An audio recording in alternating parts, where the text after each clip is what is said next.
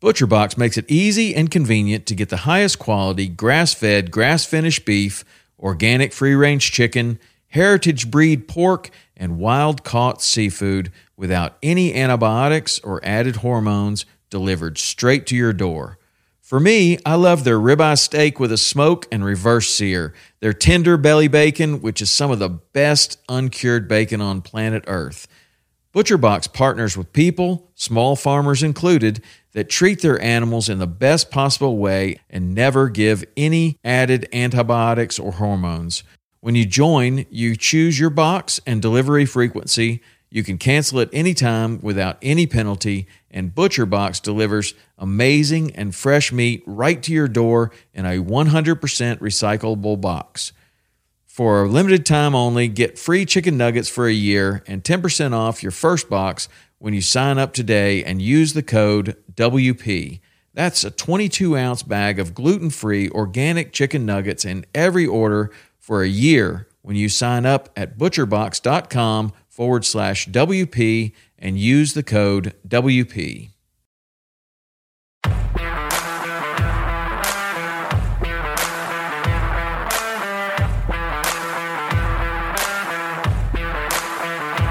Welcome to Western Contours Podcast, sharing experiences, providing insight, and looking for solutions to become better hunters. We talk gear, on and off season preparation, tips and tactics, conservation, and finding inspiration in the outdoors as sportsmen and women. Thank you for joining us as we share our love for all things Western hunting. Proud to share this episode thanks to these fine companies I depend on in the field. Game Changer Calls. The GC was designed with all hunting callers in mind. Though elk is the intended target, the unique size is a game changing tool for turkey and coyote callers as well. It is not designed to replace your tube or open reeds, but rather to complement the caller's repertoire in the field. Burris Optics, find what matters. Proudly made in the USA, Hoffman Boots. If you're heading to the backcountry and you need some meals that won't bog you down, check out SasquatchFuel.com. 100% compostable packaging was designed to combat litter in the backcountry. The pack system for all your scenarios, initial ascent, expect more, and never settle. Titanium Archery Products. Dedicated archers deserve truly unique products that provide all the performance attributes that they demand, and that's exactly what TAP delivers. Western Fly Covers. Ultralight element protection for your gear. Stay on your game. For more brands we run and trust, jump on westerncontours.com partners page. Look for the code Western Contours and save a few dollars off your order.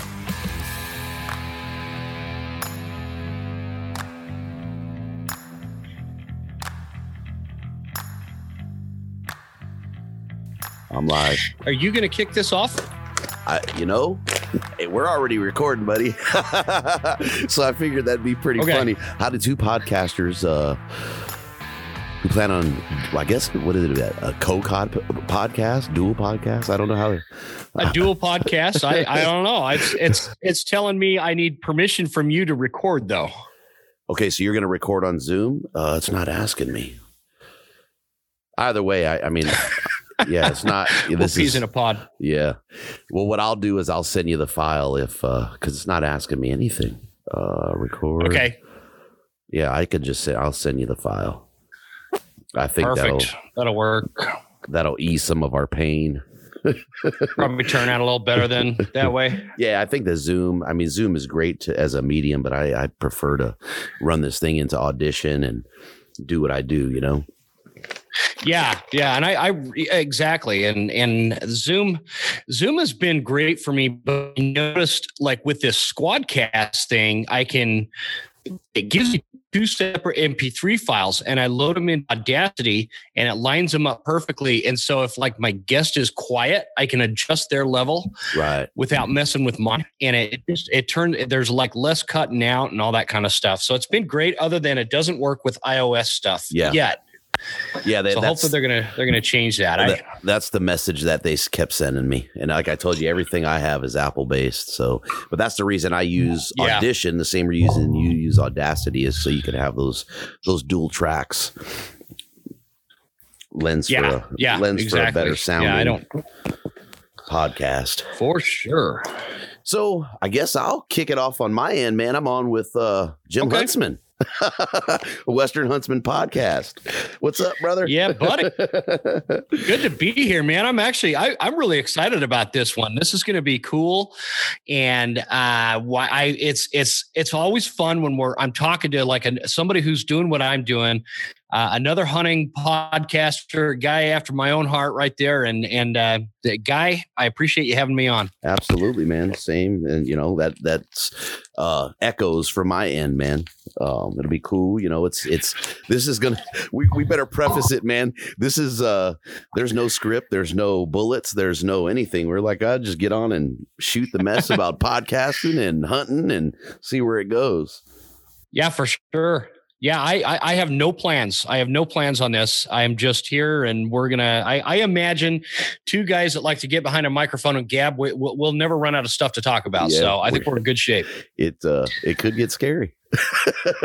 it could get scary. We might put some people might crash their vehicles, yeah. man. Listen and driving, you know. Make sure you hold over before you're listening to this. Yeah, yeah. We we apologize if we either right. drag on or put you to sleep, one or the other. So, guy, what like where are you at? I know you're in California, but I I actually don't know where you're at in California. So I am just outside of L.A. Uh, I'm uh, I border Orange County, just north of Long Beach, in a little uh, blue collar town of Lakewood. Oh, cool. Cool. How long have you been there? My entire life, bud. Oh wow. Yeah. Yeah. Make so, sure. And that. Go ahead. I'm sorry, man.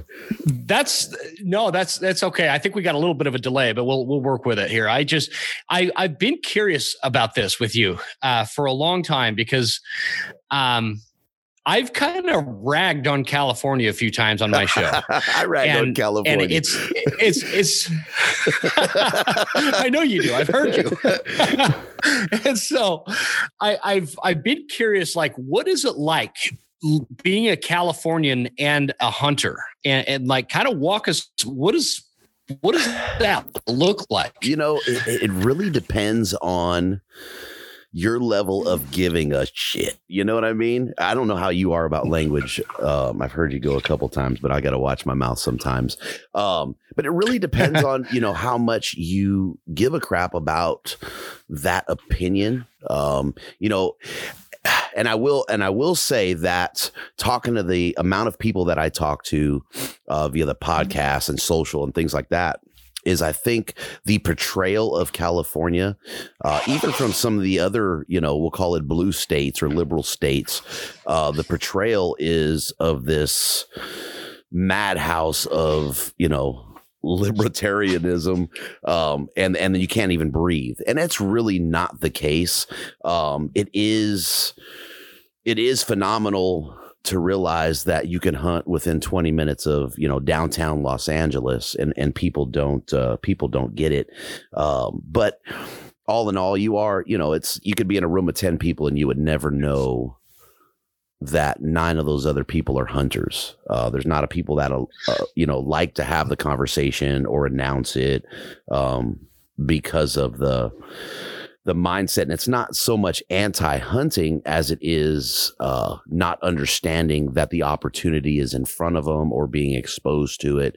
Uh, if you look at the LA basin, I mean, it is, I'm going to call it 85 to 90% urban. Um, you know, folks mm-hmm. will be in the mountains here and not even realize that there's deer. So, you know, outside of that, man, you know, again, do you really care about that opinion? I mean, the, the, the biggest thing for me is making sure that I share it in a light that isn't a detriment to our demographic. Um, but besides that, man, you know, you, you got to care about that opinion before you, you know what I mean? Yeah, for sure. That's it's interesting how you said that. Like the, the the, maybe maybe the perceptions of of people that don't live in California are a little off base because like guys like me, sometimes we we sit we sit here thinking that man, what is it when you when you're living in California, hunting aside, do you have to like be careful when you go to the grocery store about what gender you call somebody and and like what no. what law you might break and and stuff like that? You know what I mean? It, right. it just it seems like that. I think the media has a the, lot to do with that. The, you know, it's funny because you know with this this last week and a half, right? I mean, it's 2020, it's COVID, right? The year of uh the year of rhetoric, I like to call it at this point. Um Yeah. and I had people going, "Oh God, you guys are on lockdown again," and I'm like, "Well, that's news to me, buddy, because I'm in, you know, probably the worst county with all of that, and uh, I haven't uh, haven't felt any recent lockdown. So it's really it's really odd the portrayal. Um, as far as the other part of your inquiry there. Um, I gotta wonder when I go to the store sometimes. you look around, you go, "Oh man, hey dude, uh, you're gonna, you might have, you know, get a yeast infection or something. Them jeans are a little bit tight, buddy." So uh, you know, yeast infection even. yeah, no, a- it's it's it's a weird it's one, a man. perception thing, man. It- I, I it is it is because I I have a I have a friend that I grew up with that moved to West Hollywood, and uh, he is he's so extreme left. Like we don't even we our our radars wouldn't even connect in outer space. Like he's just super uber liberal Right. kind of dude that. Uh, and so I, I think that's part of my perception too, and it, it's it kind of some of that saddens me too because California would be a kick-ass hunting state. Like there is some good hunting in California, oh, dude, and I think people way miss the mark on it. Yeah, we're Yeah. way, way underrated, man. The opportunity, think about it, right? And I say it all the time. This is the only place in the world where you can come hunt a, a Tule elk. Um, Yeah, you know, we have phenomenal uh, mule deer populations um, and, and great, I mean, great class of bucks. Um, you know, if you look at our A zone is a over the counter uh, tag that that starts in you know usually in July and runs all the way through October. You start off in archery, you can go into rifle on one tag. You're not having to pick a weapon, so if you fail on archery, you could you know take your rifle out and hunt with your rifle, and it's man, it's close to a third of the balance of the. st- I mean, you're talking from the five freeway all the way to the coast, from basically the L.A. County Ventura line, plus or minus, all the way up just shy of the Bay Area. I mean, this is a huge zone with It's yeah, that ample is a huge opportunity. zone. You know, huge opportunity in it, man. Um, Is so- there is there non-resident tags available for that? Oh yeah, over it's the counter? It's over the counter. Over the counter. I wonder mean, what- look at the I wonder pig. what that would cost. I it's it's fairly inexpensive for that for that tag and a non-resident. I want to say that it's and and please don't you know people don't crucify me if I'm wrong. It's less than four hundred dollars or right in that zone. Um, Gotcha. but if you I'm can gonna look into that, man. yeah, if you can hunt from, you know, starting in July, it's miserable, right? Because, well, if you're coastal, it's not as bad, right? You're looking at 70s to maybe 90s.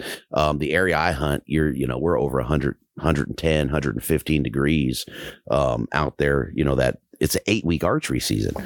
So you're out there, Wow. you know, melting away. Um, but it, it, all those perceptions aren't wrong. I, I'll, I'll give you that, right? Because it it is there is a level of lack of a better word extremist when it comes to the liberal mindset and i don't know that Mhm. most folks realize how heavily influenced they've been um, but i have seen in the last year i have seen quite a bit of turn um, to a conservative mindset you know like what are they really doing now and and it's starting to become more and more prevalent which is nice for a you know non-liberal Yeah. guy Well, and and and like for me, I'm not. I I I could care less about Republican versus Democrat. I, I really could care less about that. What I care about is when it's like this fanatical, extreme version of liberalism, and and because they're so in your face with everything, and uh, y- you know what I mean. And so, but I I want to look into that tag you were talking about. Uh, because that I could like it, it it'd probably be fair to say that I could leave the wife and kids in a hotel near Disneyland and let them have a ball and I can go hunt, right? Yeah, well, okay, so you could, but it's going to be a little bit of a drive, right? So Disneyland is is just outside of LA, which is Southern California. So you're looking at a, probably a two hour drive from Disneyland to get into A Zone. Um, it's not a bad drive, Um, Okay. but you well, know, I'll just leave them in a hotel, go camp on the road somewhere. Yeah, and the plus is so you, you know you come down here with that tag, and a lot of that zone, uh, there's opportunity for pig as well. So you get you know you kill two birds with one stone. Grab that pig tag because who doesn't want to hunt you know pig? Um, Yeah, that'd be that'd be fun. yeah, little a little difficult in a lot of the public land areas, um, but I've seen better numbers in the last year than I've seen in probably five or six years. Um, What are the crowds like? What what's the hunting pressure look like? you know, it really depends on where you go, man. Uh, that's one of the reasons I like to go to my little inland spot um, because of the heat. Uh, keeps everybody at bay until rifle season. So, you know, we'll be out every weekend. It's a weekend hunt thing for us. For that, I spend my spend my time, you know, uh, for elk as far as like you know taking off of work and whatnot. So we'll be out every weekend Mhm. and we may run into three or four different hunters. This year, we didn't see anyone else. Last year, I want to say we saw two guys in that area that we're in. Um, and most people don't come back 115 degrees. It's 100 degrees in the morning at 9 a.m. It's, it sucks. uh, Man, I'll bet taking care of your meat's a little interesting in that that kind of situation. it's it's a run. I mean, it's an absolute. It's a run. You know what I mean? You're if that Yeah. animal's down, you are you're boogieing, and uh, it it yeah, it's scary. It's a little Holy difficult. cow. You know, there's ways to deal with it, but Yeah. you know, the, if the, you got a little bit of shade, but it's pretty pretty sparse country. Well, everywhere you hunt has its own unique challenge in in one way or the other, whether it's the the climate or distance or you know terrain, whatever. The, so it's just take what you take, you know. Yep, yep. It. uh Cool. I haven't lost one yet. You know what I mean? But you know, you shoot Yeah. it, and it's literally you know get it back to the vehicle, get it on ice, and for me, you know, it's a done hunt. Right? We're just out of there. So you're booking it. Huh. But yeah, it's a it's man a phenomenal opportunity. I love I, that tag has beat my butt the last three years because I'm chasing a single buck, and it's so wide open country that man it's difficult to get on them, and um, they go bed on private, and yeah. But it's a it's a fun hunt, man. It, it it will test every bit of your mental. I, I just think it'd be cool to be like, yeah, I've uh, I've hunted California. As long as you as long as you don't come in the tight pants and lose your uh your Idaho and credibility, you're all right. So I shouldn't wear any skinny jeans or anything like that. You, you'd fit in just fine, man. I'm not sure I'd want to be around you, but so you you spend a lot of time traveling out of out of California to hunt too, huh? yeah, this last you know last couple of years, man, um, with you know my daughter graduated college and my boys you know in college now, um, so it's afforded me the time that I didn't have previously. Right, they both were athletes, and I wasn't willing to sacrifice those moments for my, the pursuit of my passion. Uh, of course, I'm more passionate about my children.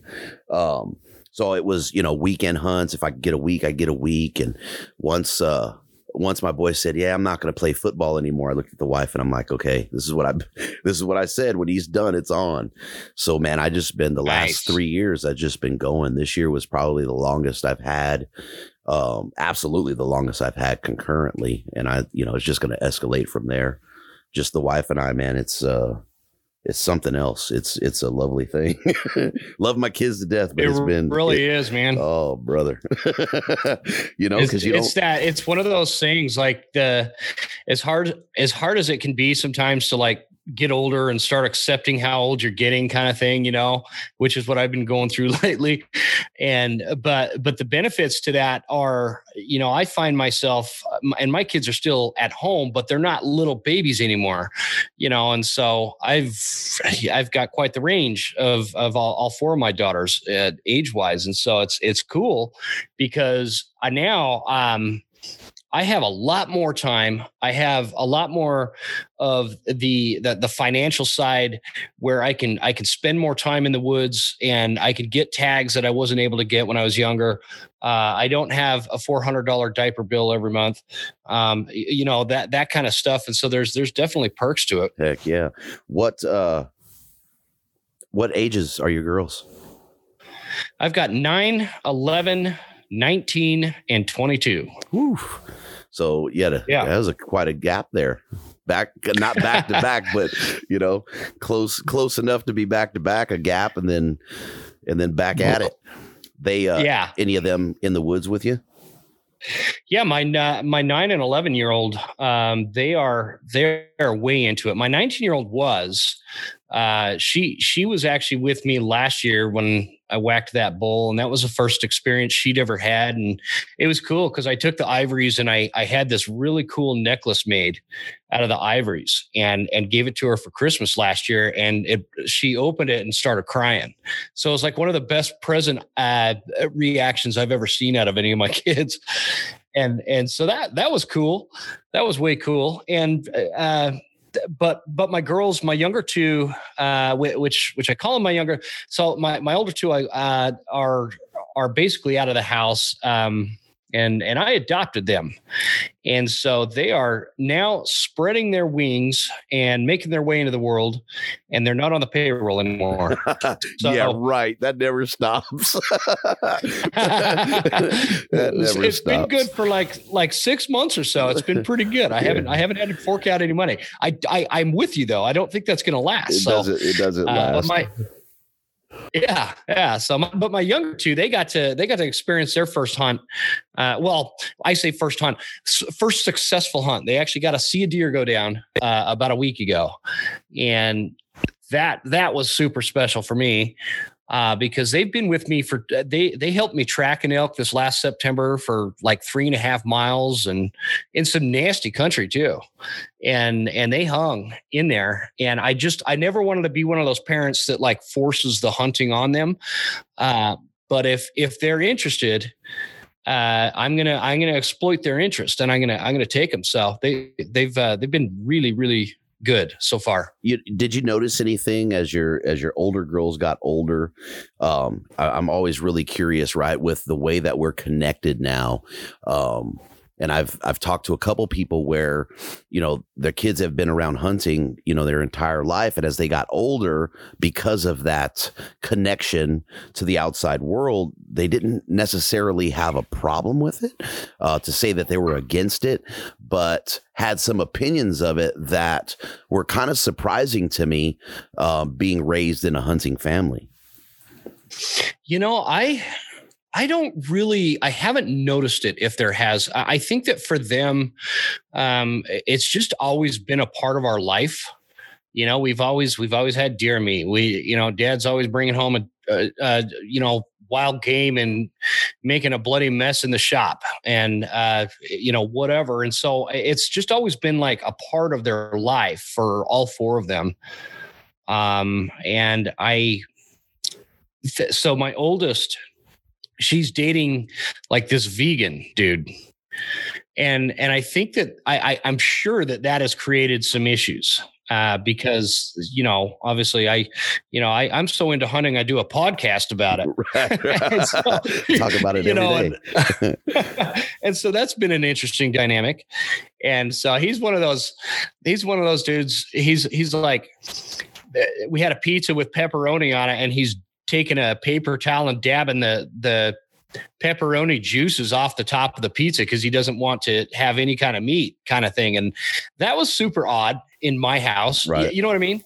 That was super odd, but whatever. That, um, that would be a really interesting conversation, but I'm going to jab at you because you eh, you know you have an opinion of California, but but here you are supporting a vegan with slices of pizza, buddy.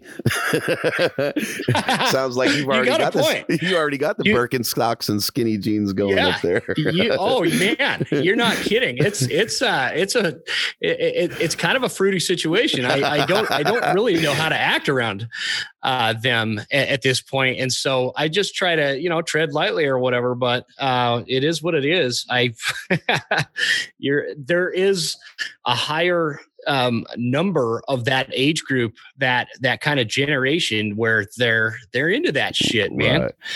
and so, uh, what I'm trying to do is with my younger two, I, I don't want them to be you know heavily exposed to that kind of stuff. I want them to the, i want them to see the the circle of life in the woods and and how how this meat ends up in our freezer. And if if they want to pursue it then i'm gonna i'm gonna exploit that and make sure they pursue it with us but i'm not i don't want to force it either. Right. because i don't want them to hate me for it you know? Yeah. because my younger two they're way into animals. They love animals. All, all animals are cute and want to they want to have every freaking pet you can think of and Mhm. it's it just so i was kind of concerned that they'd feel bad for the animal but they no they were like they were like ready to go again they're like okay let's go get another deer let's go do this let's and, do that and a lot So- of that, you know, because I, and I think most hunters are enamored with most animals, right? Um, I, I I agree. I I am a I am a huge animal lover. right, and I think that that that's the that's the dilemma in most people's heads, right? Is how can you do that? You know, if you love an animal, how can you do that? And it's it that circle of life exposure that you're talking about. I I would love to hear you talk to the boyfriend on an episode and just just some you know friendly banter back and forth and and allow people to understand that have that perspective. So my wife walks in the other day. She goes, "You'd have been proud of me." And I said, "Well, what's up?" She goes, "Well, um, I had a conversation with uh, with her assistant, acting assistant, and he's a vegan, Birkenstocks, the whole nine. Um, Oh wow. and What, uh, what is this Birkenstocks you keep saying? oh, dude, just ty- just Google it. You'll you'll laugh. they're, Ah, they're the preferred. not going to pull that up right now. They're the preferred sandal, in my opinion. it's it's really Oh, horrible. okay, it's really horrible generalization of my uh, on my part, man. oh, I see what you're saying. Okay, I just pulled it up. Oh man, yeah, you wouldn't get away. You'd, get your you'd get your ass whooped wearing that around here. you wouldn't wear, you wouldn't wear those in camp, buddy. No.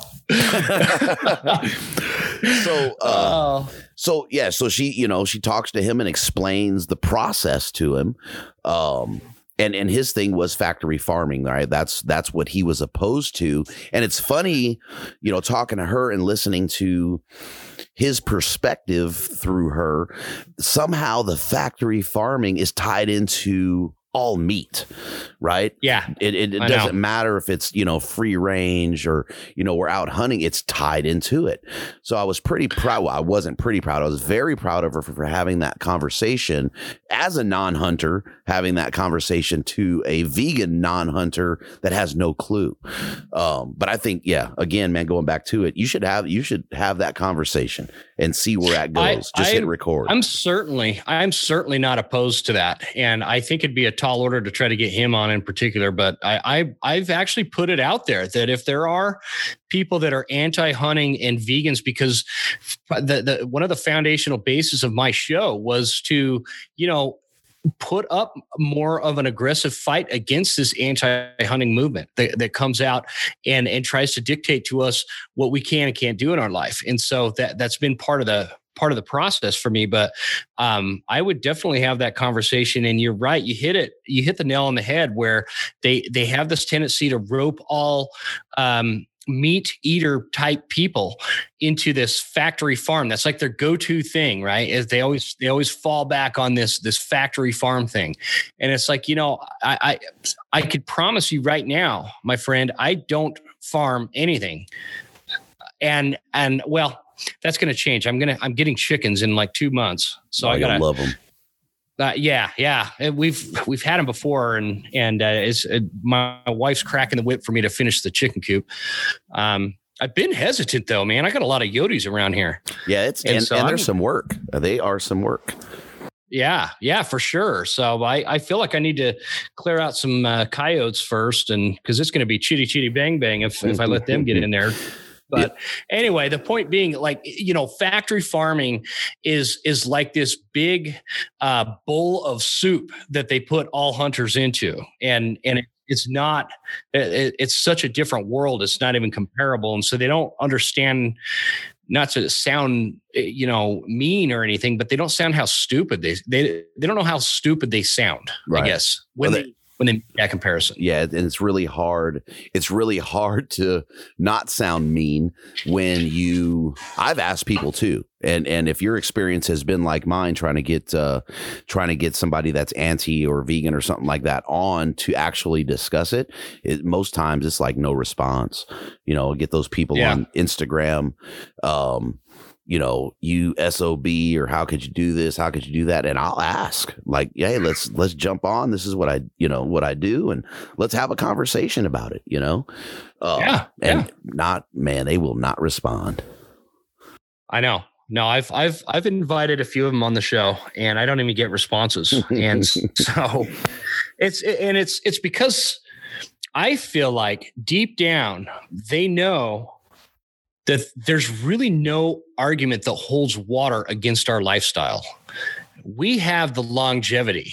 They're the ones that are new to uh, to to the the world of anti-hunting. That the anti-hunting movement and veganism and all that. That is what is new to the world, not hunting and and we have the facts we have and and these are not emotion based facts these are these are actual true legitimate uh, facts you know it's it's evidence that can be verified. And so it's they have a hard time arguing uh, without just roping it all into some emotional thing about factory farming and how evil it is. Eh, eh, okay so i'm gonna i'll play devil's advocate right? Because we kind of do the same thing when we talk about freezer full. And i just want to point that out when you know when folks are saying well it's meat in the freezer. Yeah that's a that's a huge part of it but it's not the only thing. And and as hunters to explain this to these people and to maybe not get them roped into our side, but to give them a better understanding, we got to stop with that weak argument and give the entire scope, if you will, right? What really gets it, um, why mm-hmm. why we're out there, and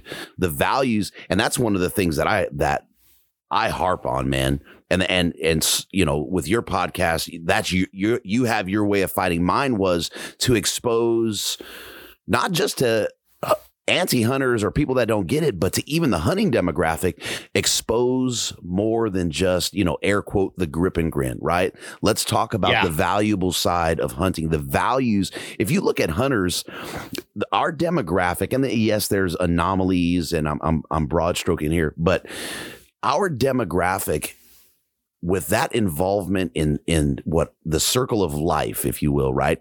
The values mm-hmm. that that creates and the struggles and everything that that are created and held so high on the mountain our value system in my opinion man is second to none. Look around in any outdoor activity and you tell me where you can see the value system that is in the hunting demographic and i will argue until i'm blue in the face it doesn't exist you're, anywhere you're else. exactly right. No, you're exactly right. It, there is a hunting ethic that that is only alive and well amongst the hunting community, and and they they like to try to paint us in this light of a bunch of rednecks out there, you know, throwing Miller Lite cans on the side of the road as as we road hunt and just uh, because because we hate the animals so bad we just want to shoot them and and take these pictures and and uh, that that's the end of it. What they don't understand is this is not like we're collecting bottle caps for a collection as a hobby. This is our lifestyle. We plan for these hunts our souls are fulfilled by every moment we take out into the woods. We cherish these animals. We know a lot about these animals. We we do things that they could never even fathom and and why it's right is because that is the history of humans.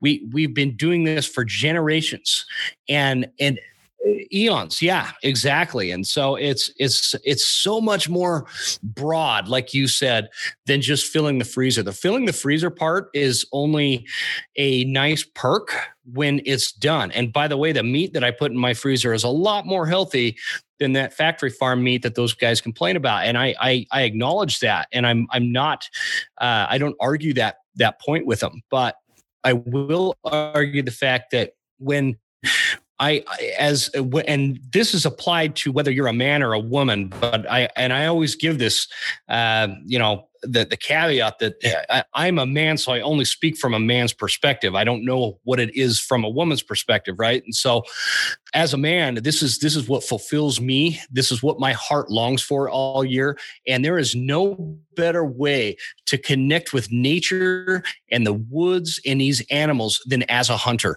Because I guarantee you, some bird watcher vegan type does not understand Mother Nature like we do. No, they're they're I, you know, I say no so so rapidly there.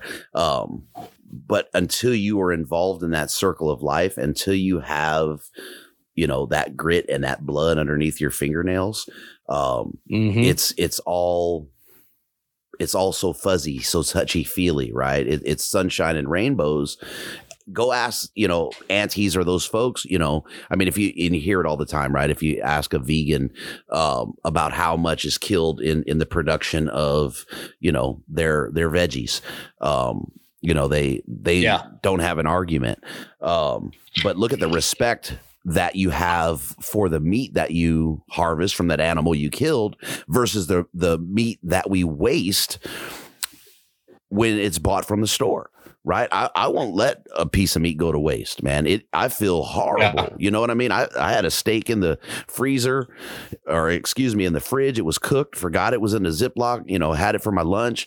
And man i I put it in the microwave and I I probably shouldn't have ate it. My stomach was messed up for about three or four days. But it's like I can't, you know what I mean? There's something about there's something about the level of respect you have for that meat versus the cellophane foam wrap when you go to the store. And and you don't even know where half of that comes from, right? Everything know, is labeled right? like crazy. I, there's this uh, series my wife, it's a documentary series on Netflix called Rotten and what they do is they kind of expose industry basically right? Um, there's there was one on garlic and then there was one on avocados.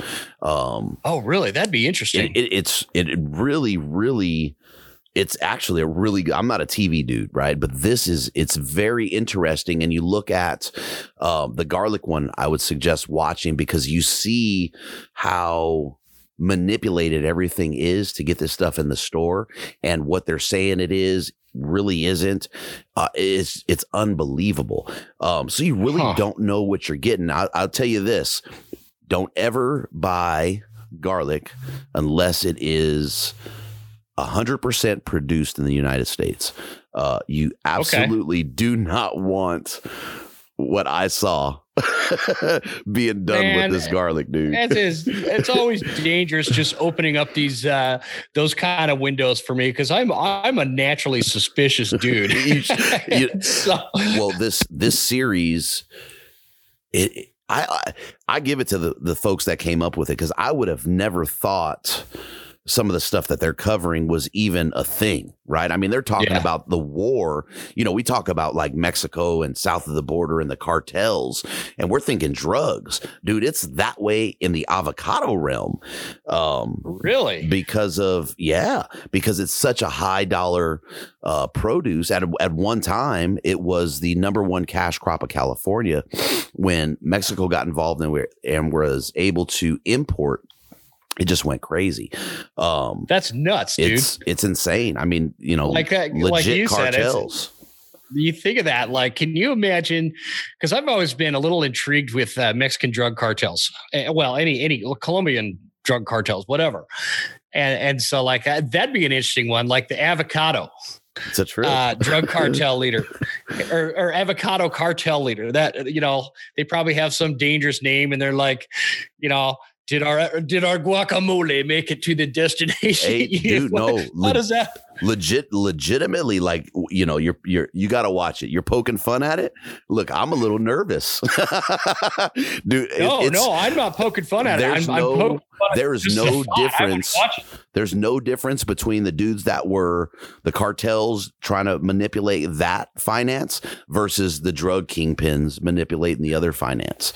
Um, I have to figure out a way to check this show out. Oh, it's so nuts, I, I'm like you. I'm I'm not much of a TV guy, and what makes it even worse for my wife and I is uh, we don't get good enough internet where I live to even get Netflix. We have to get the DVDs mailed uh, in the in the mail. And so, yeah, so we, we're like pretty primitive out here. and hopefully that's going to change in like the next year apparently but we'll we'll see but anyway we, we can't stream we can't stream a bunch of videos so we got through one episode of of uh tiger king whenever but that was all the rave earlier this year and uh i couldn't stand it i thought man I am I'm not going to give this douchebag any more time of my life. And, and because of what we were talking about earlier, I feel like people will pile us into the same group as hunters as like that guy. You, you know what I mean? This weird mullet wearing country singer tiger owner guy. And and like because you've all, you've all seen the negative the the the negative connotation of hunters and they've got mullets and they're taking pictures with cigarettes in their mouths and and you know drinking beer. And uh, that's that's I think part of the, the imagery that we kind of got to get a, get away, away from, from, and that's absolutely. what I grew up doing you know but that's that's uh, what we got to get away from. You know that's funny because I I started seeing that that Tiger King like the memes and stuff on social, and I had I was like, what the hell is this? People would send me, I know, I'm me like, too, yeah. who the hell is this guy, right? Um, and man, I I've I haven't seen a single episode.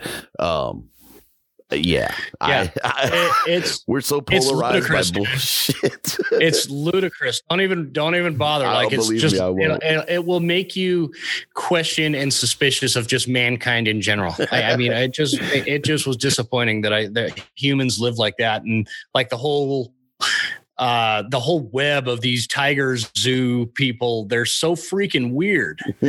And uh, i just i've just never seen and i i only watched one episode and i've never seen anything like it. And so don't don't bother. Oh i won't believe me. You know it's kind of what i said earlier right? I mean it's i think it was earlier this year maybe late last year when that stuff was going all crazy but you know it, it's and I hate to fall into that category of folks that say it, but it's 2020. It's a perspective thing, but man, it's it is literally the year of rhetoric. Um, mm-hmm. it, it just everything has to be, you know, so polarized, polarizing on one side or the other, and there's no middle ground. And man, it, it's just the weirdest. It's a weird kind of time, dude. Um, it is a strange time to be alive. You're you're exactly right. I've been talking about that a little bit on my show. I feel like, and I love social media and all that. You know, I, I I like to use it, and obviously it's it's great for my show and all that kind of stuff. But I feel like it's like the one of the root factors for all this polarization, and eh, it's it's like made people think that they could say things that they wouldn't say in person to oh, each other. Absolutely. And, you know, and there's like no consequences either. No, no. And so I don't know. I, I feel like it's just been a big contributor to that. To that. I, uh, you know, I have to agree, right? I mean, it's the only way that we've been able to make these connections um, on either side, right? And and what's funny is you would mm. think, you would think that you would scrutinize who you're following or who you allow to follow you if you have a private account. But everybody, I shouldn't say everybody, I'm generalizing, blah, blah, blah, uh, caveats there. But everybody is looking for that like or that follow. So we don't filter what we're exposing ourselves to, right? But yet, mm-hmm. generally, we are drawn to one side or the other. Um, but it's just it's a very strange dynamic man where you know it's it's either this extreme or that extreme and this kind of filters in because i didn't you know i didn't look at this person before i decided to follow him just because it was somebody that was following me and i can up my numbers and just a, it's, it's freaking strange dude i'm, I'm to is. the point it's where such it's a like, weird dynamic oh man you know it's uh i'm like sheesh. i'm worried i sometimes i'm worried about like i'll post something and then uh, I'll get off of Facebook, for example, and I'll be off for you know a few hours, and then I'm almost nervous to get back on to see if what, what kind, especially on some of my I've done some controversial episodes, you know, and they uh, I, I jump on there and man, I'll have like private messages and direct messages that are just nasty as I'll get out. My inbox will start filling up um, on uh, with, through my email, and which is which is fine. And I don't mind debating, and I don't mind having you know differing opinions and stuff. But people get so nasty, and I always look at like I remember uh, you know, 20 years ago when uh, when I'm in the service out in North Carolina, we'd all go out to this bar, and it was a super rowdy bar. And there were fist fights like every time you go out there and all this stuff. They had dollar beer night. So when you don't have a lot of money, you go to dollar beer night.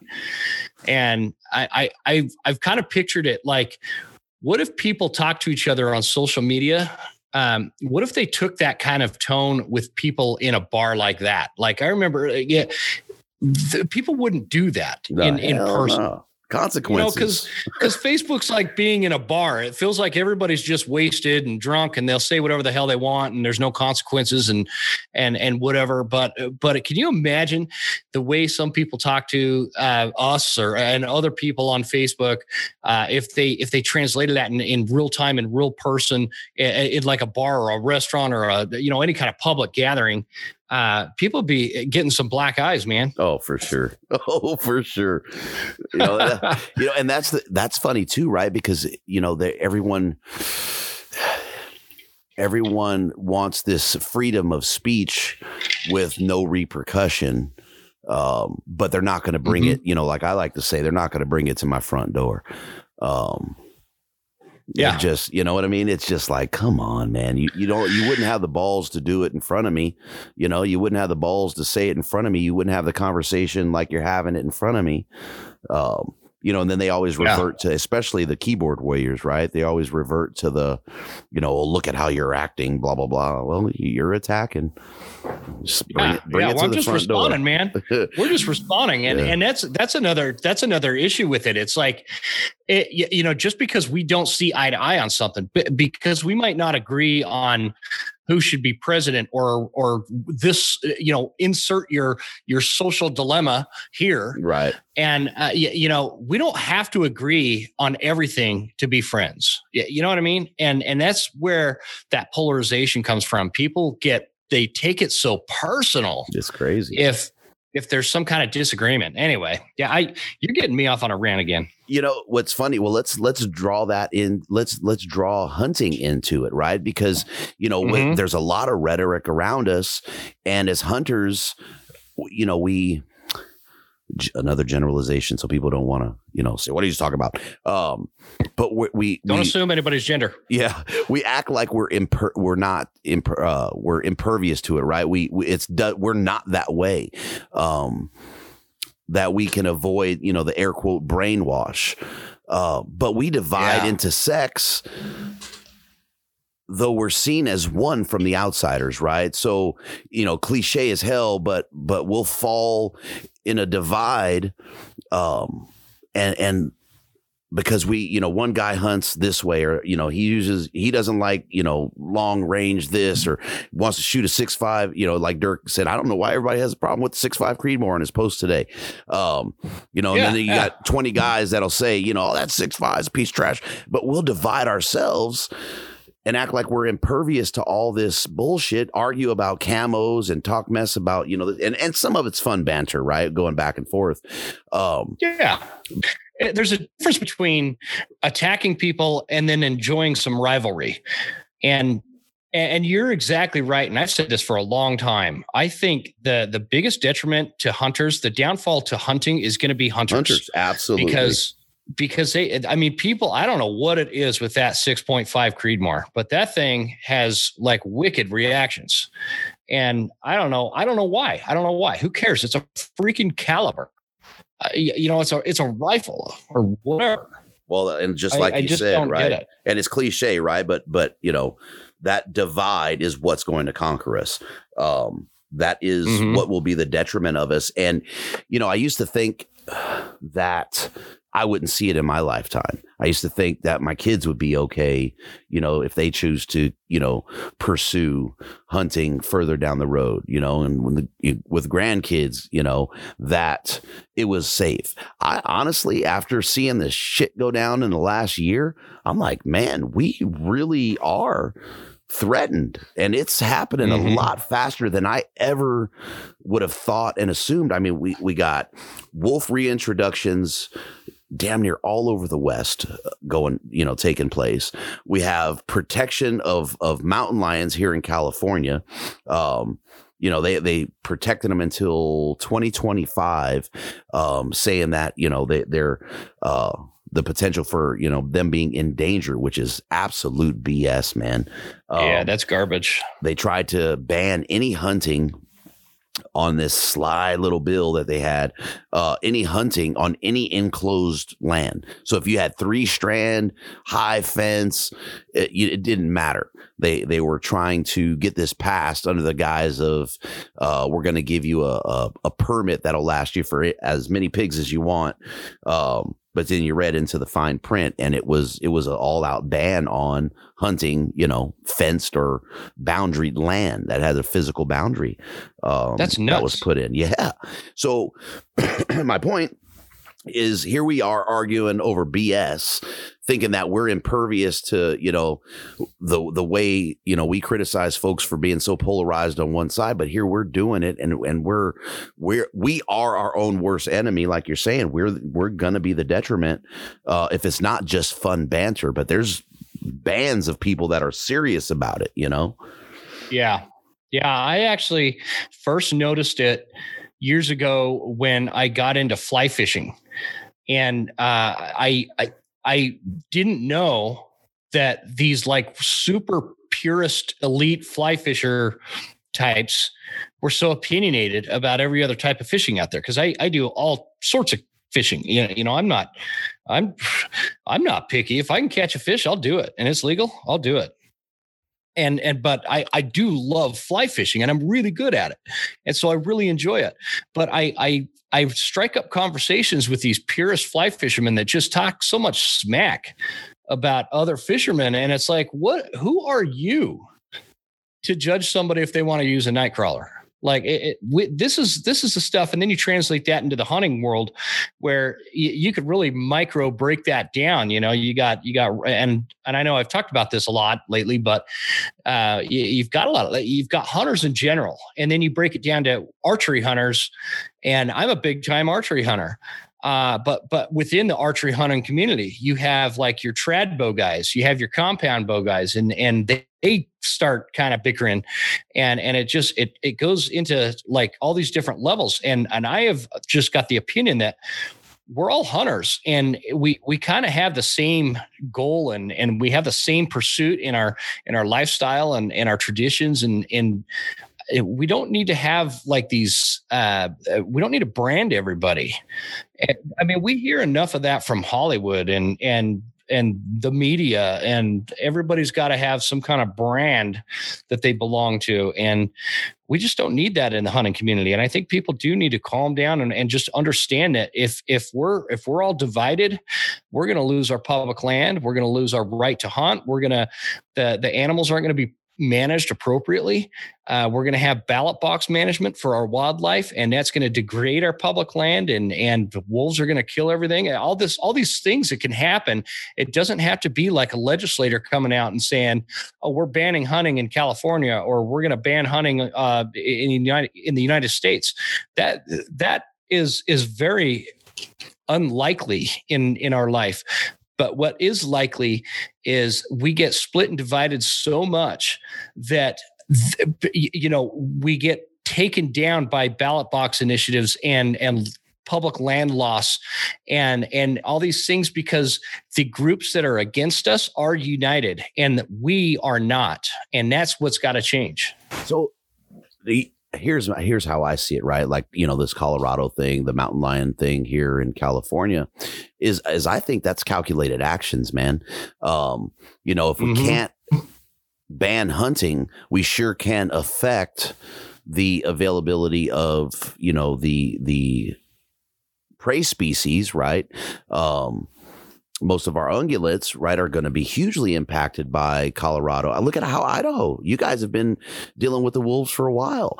I think that that is all calculated action to limit hunting, right? If you get an area and the herd numbers decline so badly, what are they going to do? They're not going to allow us to keep hunting it or they're going to limit the numbers. So then when people aren't able to get the tags they want or access to these areas or the game is, you know, they're not filling the freezer, you're more likely to see people falling off. Um, and yeah. as we age, right, it's, it's harder than hell to get, the next generation, right, are, you know, air quotes, millennials, um, especially the liberal ones, to even consider something like hunting. So we're yeah. already hurting with you know the the the future of it it's already in shambles. And they're already attacking us. I mean we're not going to get the stuff that they put in place back. Colorado's going to struggle. I know you guys had to bring folks in from alaska to even you know get folks familiar with trapping the wolves because they're so you know such a sly creature.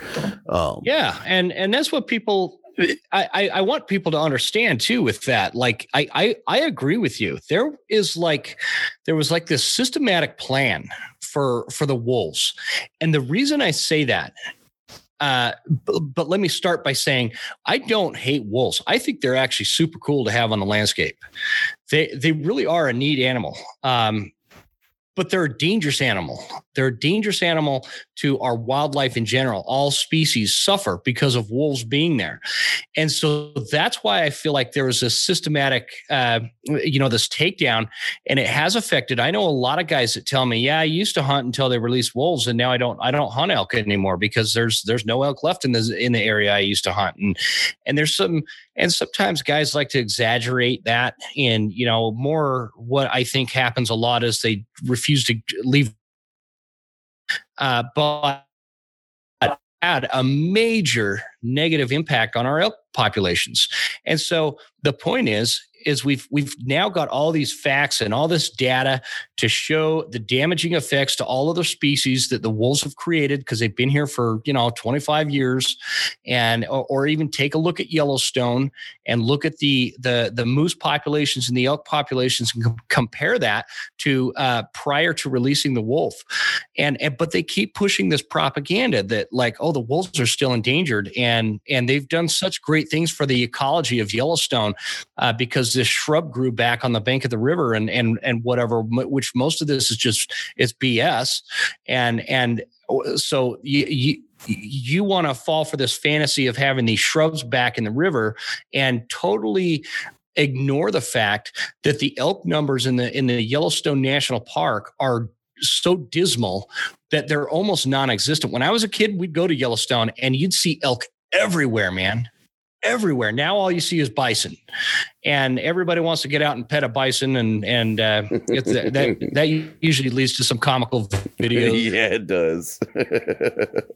Ignore these detrimental impacts of the wolf, and and that's why it's like there is something to what you're saying.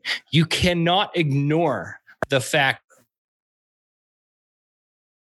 populations and the moose populations have had a significant negative impact because and sit there that you're for wildlife because you're pro wolf. It doesn't work. We have to have a balance. I love wolves too, but they need to be managed. Absolutely. And you know, it's your episode that you did with uh with uh Dr. Valerius Geist there.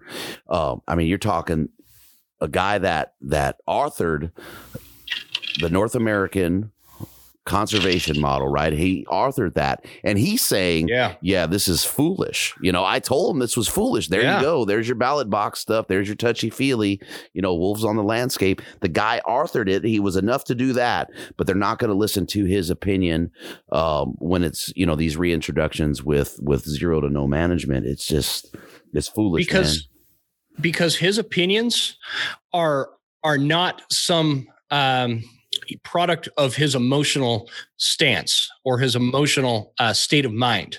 The, these opinions developed out of decades of research and science and that's why he has that that opinion that's why he holds those opinions and he backs it up with actual factual data that shows uh, the the negative impacts but he he gets so frustrated because everybody that's that's on the other side of that aisle is they're so emotionally based. They're, they're they don't have facts, they don't have data, they don't have evidence. They they just have their fantasy of wolves are so cute and cuddly and great and uh, should be everywhere, and and wildlife shouldn't be managed at all. They should just let Mother Nature take care of it, and all these things that just have been proven time and again not to work. Uh, but I, I will tell you on like a side note with uh, that particular episode with Dr. Geist, I don't know that I have ever felt dumber after talking to somebody than that. you know, and that guy was smart. Yeah, I, I, I, like he was using words. I, I I didn't even I couldn't even keep up with him. I'm like, what does that mean, man? Like I, what are you what are you talking about? And that's that's crazy. He's he was so smart and so passionate about it. I loved it. it. It was funny to me, and I don't mean any disrespect, right? But you you know you'd give a you'd give a little, you know, this is this is Jim's experience. You know, I saw this, and boy, oh boy, every single time he'd hit you, and he'd be like, "Oh yeah, I documented that," and I'm like, "Well, sheesh, Jim, I know. Jim ain't sharing nothing. He had everything, Jeez, man, like, he had everything he, documented." He, when he clips his big toenail, yeah. that that clip toenail is smarter than I am. That's how I felt when I got off the phone oh, with him. man, it was. Uh, I think you. I thought it was a good. I thought you you hosted it well. Um, I I never I never felt like you were outgunned in it. Um, you know, and man, he, I did. I nah, appreciate that, but he, I did. I, I, think you did really well, right? Because what do you do with a guy that that has that many years under his belt? Uh, that's his life, his livelihood. He's that you know he's not well researched. He's doing the the gathering. He is the research. Exactly. Yeah, he is the guy doing that. So yeah. so how how can you not? You know, I don't, and I don't think you took a back seat, but how can you not kind of ride side saddle with, you know, with him given his uh given his take. I thought you did good, man. It was a it was a good inter uh, a good episode to listen to. And then you were able to break well, some I, things I down that. that, you know, that some folks may have not understood and, and give kind of our perspective on it. I thought it was good, man. Man, I uh I, I learned a lot from that episode. He he he's uh he's interested in people learning. He doesn't just want to talk at people. He actually wants them to learn.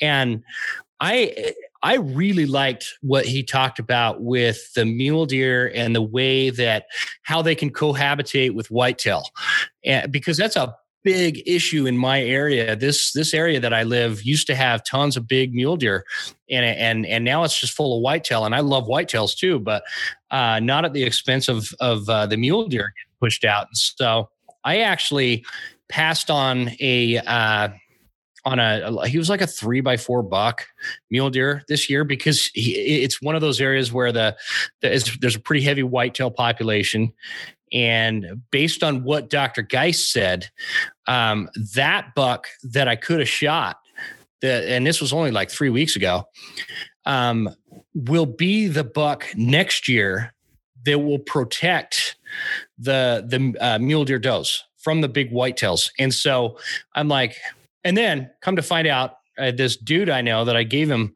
uh, I gave him this area to hunt, which was a huge mistake. And he goes up there, and I'm pretty sure he shot that thing. Uh, that's the hard. I'm not part. sure, but that see that's the hard part, and and and that there there goes that being a good podcast episode and something good to listen to, and it says a lot for your you know uh, for the most part we go by a tag right we're we're passive conservationists, but the mm-hmm. fact that you had that information and you made a decision that that hey okay, this is what I learned, and now I'm going to take this into the field. I think that's a huge statement. Uh, one to hunters, but to you, because who's going to pass the three by four muley? You know what I mean? It, it's not yeah. an easy. Yeah. It's not an easy I, game. Prior prior to that episode with Doctor Geist, and and no, I, I, already I already knew that we were suffering with our our mule deer numbers. But prior to that episode, I would have smoked that mule deer uh, because in this that particular unit, they just really don't get much bigger than that guy. Um, they they don't we don't get these big monsters up you, you know mule deer up in the panhandle of Idaho. They just they I don't know what, what the deal is. They just don't get that big. So now Idaho has some big mule deer uh, just not this far north. So, uh, or or you can go further north than where I was hunting, and you can actually find some big ones in some of the higher country. But anyway, point being, yeah, I, before that, before I did that episode, I would have totally smoked that that buck, and uh, and been done with it, man. Um, and so it just, I just take, I I do take this stuff serious, and I, I want the mule deer to thrive. I, I got a thing for mule deer, man. Who doesn't? I've, you know, they they've actually. I know guys that don't. I I know guys that they talk smack about mule deer. One guy calls him, uh, he calls him the the gray donkey or something like that. He's, I wouldn't shoot one of those stinky gray donkeys if my life depended on it, and doesn't like the taste. And I'm like, well, are you kidding, man? I, I hear that all the time. Better than a high country mule deer. Oh, yeah, I hear it all the time with you know people going, "Ah, oh, you like the way it tastes." I'm like, man, this is this is grub. yeah, lip I'm, I'm good, good. So how do Yeah. we how do we get how do we get that kind of action, right? Spread that message and get that kind of action to conservation as hunters, right? When you hear something like that and you take action on it, I mean, that's a huge impact. Now, how do we how do we get that out enough to where we're not looking to buy a $25 t-shirt um, and say I supported XYZ uh, because I got a Yeah. t-shirt. You know what I mean? Like how do we how do we impact and affect conservation in a way that we are out there making decisions like that? And damn, that's hard. Right? It is. That's it's so hard, man. People are so set in their ways. They're so stubborn, and and they're so, um, especially when they get a little long in the tooth, like I am, and and you know, guys like us that. Uh, I think that the the only answer that I could give that might have some hope uh, from from that standpoint is, you know, doing what you and I are doing with these shows, and just providing this constant drip of information that when I was growing up as a hunter, uh, you know, I, I've been hunting all my life. I did not have this information at my fingertips. We didn't have internet. We didn't have podcasts. We didn't have YouTube. We didn't have any of this.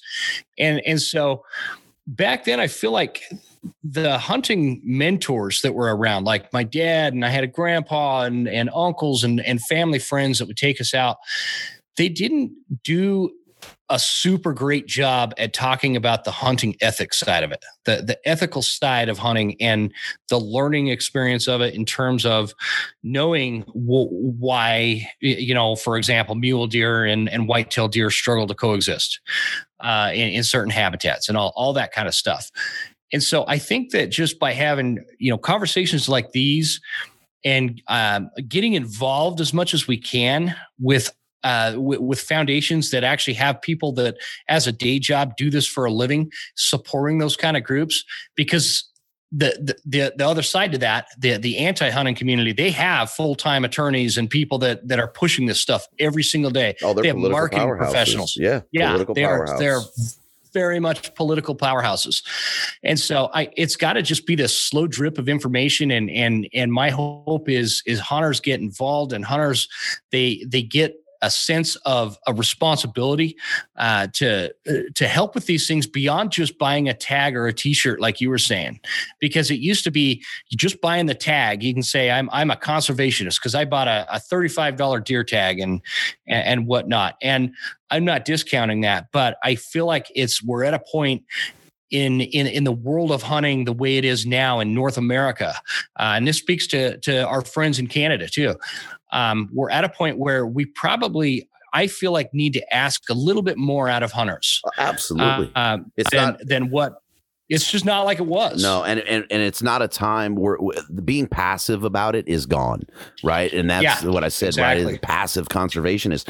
That it's gone, you know, and and it's everything we do is going to affect how we continue to do it, man. I, I and, and I Mhm. don't know that people really, you know, I know people don't realize it.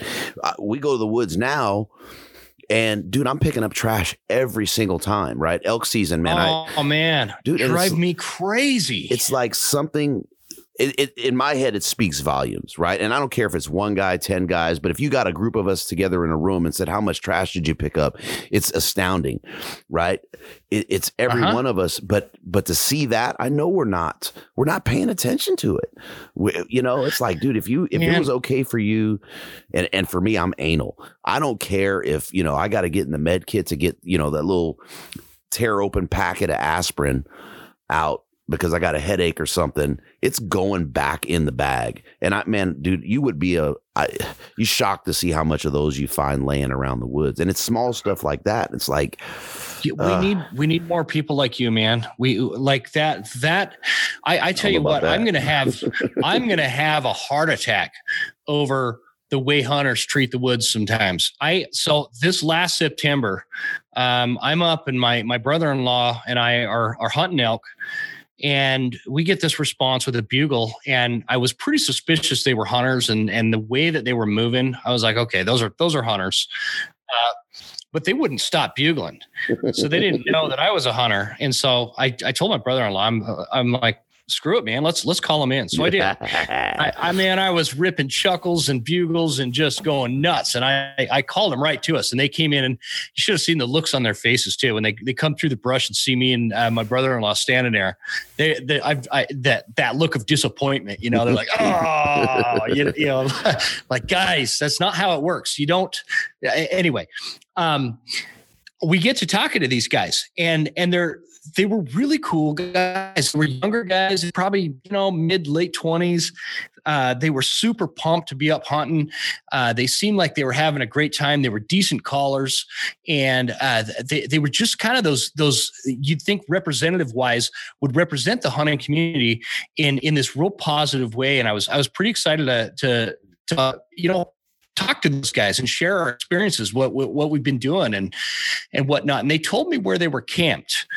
And I, the area this that this was taking place, I know it very well. I've been hunting up there for years. I know all the camp spots. I know all the you know whatever, and and you, everybody just kind of camps down on the river, and then they hunt the higher country around it, you know. And and so they told me where they were hunting, and I'm like, oh okay, well you know, if if I'm driving by there, I'll swing in, and maybe we can crack a beer and and uh, you know, whatever. And, and they're like, okay, well, we're, we don't know when we're leaving yet. It's real weather dependent.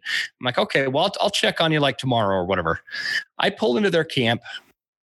Uh, the, well, I drove by that camp that night and I saw where their tent was and they explained what their tent looked like and all that.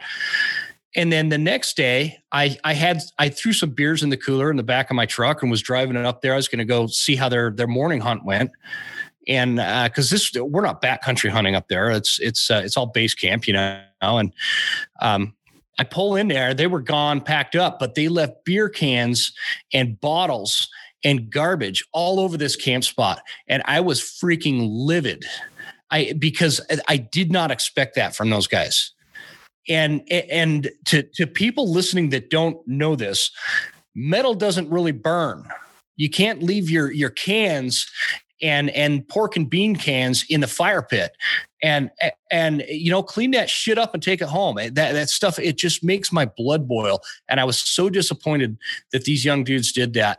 And i i just wish i can come across them again so that i can explain to them that you know you guys you don't understand when you do something like that that creates this domino effect of people who think that uh you know they shouldn't have any human encroachment into the woods and and uh, they'll shut down this national forest thing that we cherish so much this public land thing. They will shut this down over things like that. So give them a reason.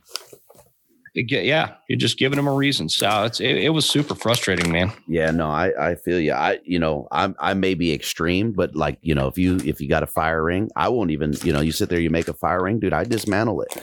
Um I, yeah. I, my opinion of it is right, and it's a camp spot. People know that people have been there, um, but I want to try and leave. And it sounds cliche, but I want to try and leave it better than I found it. And and for me, you know, dismantling my firing is part of that. Um, and yeah. then those damn monument things, man, when they stack the rocks on top of each other. I know that a- shit drives me crazy. Dude, I kick them down. I'm sorry. what is the point of that? What I, What is the point of those monument things? Exactly. I've never understood it. Exactly. I know that boots have walked where I'm walking most times, but I want to feel like no one's been there at least for a while, right? And I don't want to oh, see. Oh, I know. I love thing, that. You know, I love that feeling, man. I love the feeling when I'm in this basin or a drainage, and I feel like I am the first man to, To- ever walk through that area. You know what I mean? yeah. And, and I know, I know in most cases I'm not. There is one area that I've hunted in Idaho where I feel like this particular place I went, there's a chance. There's like this very small chance. I might have been the first human to walk through there. it's, doubt- it's doubtful, but Right, but but but to have someone else walk in behind you and have that same feeling or that same experience, to me, it's mm-hmm. important for me. That that's part of super hunting. important. You know what I mean? To to get be in God's country and know that it's God's country, and I don't have to look at these GD little monument things there. It, it drives me. I know. Call it I a know. weird quirk, man, but that I hate them damn things. I'd rather pick up your trash than kick those things down or see them. Uh, it just uh, that a lot of that stuff, the the trash, man, that just drives me to drinking. I I can't handle it, especially. Um, I well, I hate to say especially, but it is even worse when you're in the backcountry and somebody leaves like an empty mountain house and all the garbage, or uh, throws a I don't know who the hell packs cans of beer. By the way, that Uh, far into the back, I I find cans of beer A lot of people, like- buddy. like you're taking that much weight that far from the road. Uh, it's it's nuts. But I guess a lot of people do do that. oh, the worst part of it is they took that much weight in, but aren't willing to bring a fraction of the weight back out. I mean, think about it, right? It's lighter coming out than it was going in. And if you got, if you were were blessed enough and lucky enough and skillful enough to win, you know, against your quarry there, okay, you got a heavy pack, so. At some point, right when it's one quarter and some loose meat, get your fucking trash. Excuse my language Yeah. pick it up and pack it out. You know, it's not Yeah. that difficult. You know, where we were Drives hunting me crazy. hu- hunting in Colorado, you know, I keep a, a roll of uh, those 50 gallon bags for our trash, Uh-huh. right? Man, we, the one day, and I'm going to exaggerate a little bit, right? I, I probably had, no, it's not an exaggeration. Probably like two grocery store bags full of, you know, air quote wood trash. Um, and some Mm. dude left. There was like a Arizona, like he stopped at the the uh, gas station mart, you know, on his way out to the woods. There was like an Arizona uh, cup of, you know, the the old peel lids, a cup Those of fruit. tea thing. Yeah, yeah. yeah. Uh, a Oh, Pepsi. the fruit. Okay. Yeah, half a drink Pepsi, and there's just a bunch of stuff, and then a big Tupperware bowl. and I'm like, wait a minute, you you're gonna get in trouble. Like you didn't even care that much that your wife's gonna jump you for leaving her Tupperware in the woods. And it was just the weirdest find, and it was just like Nuts. yeah, I, I I don't know. That's just lack of giving any kind of you know shit. Just Yeah, leave they it don't give like a that. shit. Like like that stuff. That stuff doesn't go away. I find I found a vintage Budweiser can that had to be from the 1960s because I actually looked it up on the internet. I carried it off the mountain. I, I should post a picture of it. It's old, old, old. And so I'm looking at. I don't know if it was 60s or early 70s or whatever. Either way, we're talking like 50 years ago. That can is still sitting there, and it's really not that in that bad a shape Yes, I definitely. this is a place that gets four or five feet of snow every year. Um, but anyway, that it, yeah, that's that. th- these are the frustrating parts of, of being a hunter, and and this is where what we were talking about when we we do need to ask hunters that we need to step it up a little bit. We gotta we gotta pack our trash. I don't even leave my shell on the ground when I'm rifle hunting, uh, and and the the expectation of or or I, so to speak the, the the misconception that that just buying a tag these days is enough for for our lifestyle to continue on Nowhere is is really not realistic. Yeah, Nope. it's not realistic anymore. Nowhere we've we've got to do more. And when I say do more, it's it's get involved with like foundations and get involved, become a board member of, of an association that's that's important to you, whether it's Mule Deer Foundation or or uh, you know be on a the chapter volunteer at, at the Rocky Mountain Elk Foundation or uh, donate money, donate time, do do what you can. It's not that big of a chunk of time out of your life to do these little steps that, that will go a long way. Mhm. So that's an interesting topic, right? Um, and and there was a point in time where you know you supported what you thought was the best, uh, but Mhm. there's uh that's some touchy ground, man. Because there's there's some organizations that have come under fire as of late that uh, might not, you know. Might not be spending that money where they say they're spending it or utilizing it to the fullest. Um, so I think that's where a lot of people and I'm making an assumption there um, where the problem is, right? It's like, okay, yeah. you know, wh- yeah. where is it really going? You know, um, and then a lot of it, like here in California, right?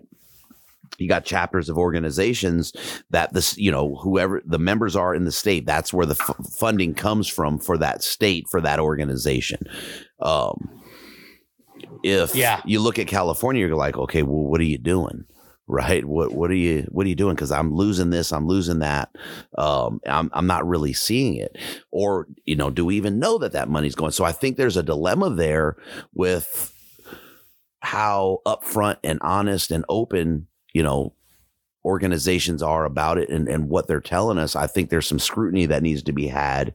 Um, and we have to watch it as hunter. My point is we have to watch it as hunters and make sure that we are supporting an organization that truly has, um, the wildlife in, in mind, but our backs too. Um, yeah, for sure, man. I, I think that there's, there's times that I have organizations, they send me just a, um, an ungodly amount of marketing material through you know the old fashioned snail mail. And and it's like sometimes i wonder it's like that's like the fifth or sixth time i've received this big packet of stuff from you guys.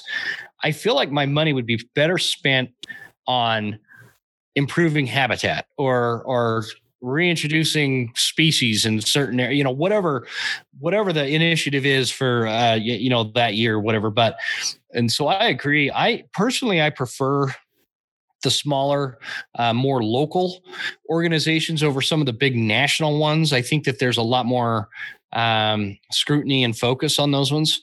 Uh, but but sometimes those big national ones also make the biggest difference because they have the funding. And so I think where where I I, I don't disagree with that notion at all. That we they do need to be scrutinized, and we do need to know where that money is being spent. And um, you know that that part's very important. Uh, but I also see a lot of importance in some of these associations time employees because we need people that are full time. Um, we need we need these people that are at the cutting edge of everything that's going on. They're on top of legislative issues. They're on top of habitat issues, wildlife, public land stuff. So those associations that have these full time people that are going to bat for us as long as they truly are, like you were saying, um, that is what's going to help us combat some of these anti-hunting, anti-public land, anti because there's a lot more up against hunting than just the anti-hunting community, right? I mean, I mean the the the folks that want to snatch up public land and make a huge profit on it are a huge, huge threat. In fact, I'd even say they're a bigger threat than the anti-hunting group. But um, they, you can rest assured, have full-time people staffed and ready to go to battle against us. And so that's why I, I like having these organizations that that have that as well. So. Mm-hmm. Um, well, yeah, you, you know sure. what? Uh, you you brought up that privatization. Check that. Oh, you can't. Damn it, Netflix. Um, I'll try and watch it and maybe like screen record it and send you the little snippets. But there, uh, it was back in uh, Maine, and they're talking about you know the fisheries there and the push to privatize uh, the ocean fisheries. And those guys are getting their butt kicks by big money by big finance you know these corporations that they're literally trying to privatize the ocean. So it's not wow, that's it, yeah stupid, it's, it's everywhere Jeez. dude it's you know that that industry is suffering for the little guy. I mean they're they're pretty much wiped out. Uh, harbors that had 1500 boats or you know 100 120 boats now. Uh, generations mm-hmm. of fishermen that, that that barely can survive with it. Um so that's already happening there. If if we if the animals we pursued were such a commodity, we'd already be feeling it like them. Um, For sure, that, you know they're going to figure out a way to use that land uh, for whatever their whatever that reason is. Uh, and yeah, I agree, man. I, and, and, and one approach that Dr. Geist was even talking about that that I always I if if I have an opportunity to share this information, I want to. But one of the issues with unmanaged wolves is there it is not in question whether or not these wolves will wipe out ungulate populations. They do that is not that is not a question anymore. That that's that's what will happen if these wolves are left unchecked. And what is the result of that? Wildlife that no longer exists on our public lands. What makes our public land worth anything? The wildlife. So if that wildlife is no longer on our public land, because once the prey base is killed off, the wolves will die off too if they've got nothing to eat, right? So when when when the wildlife is so heavily depleted on these public lands, the the federal government's going to look at that and be like, well, they're not worth anything. Nobody goes hunting anymore and buys tags. Um, I hate to say that money is the root of all this, but money is the root of all this. And so if if there's if there's nothing left to hunt, people won't buy tags. And not to say that hunters are the only people that use the the, the public land systems because we're certainly not, but that that is going to be a huge uh, that's a huge factor for the states. This, uh, uh, well, the federal government owns all this land, but we make a lot of money from tags as a state, uh, as an agency. And well, now we're not making that money. And why are we letting the federal government control these lands when we could take them over and sell them to private organizations like the Wilks brothers?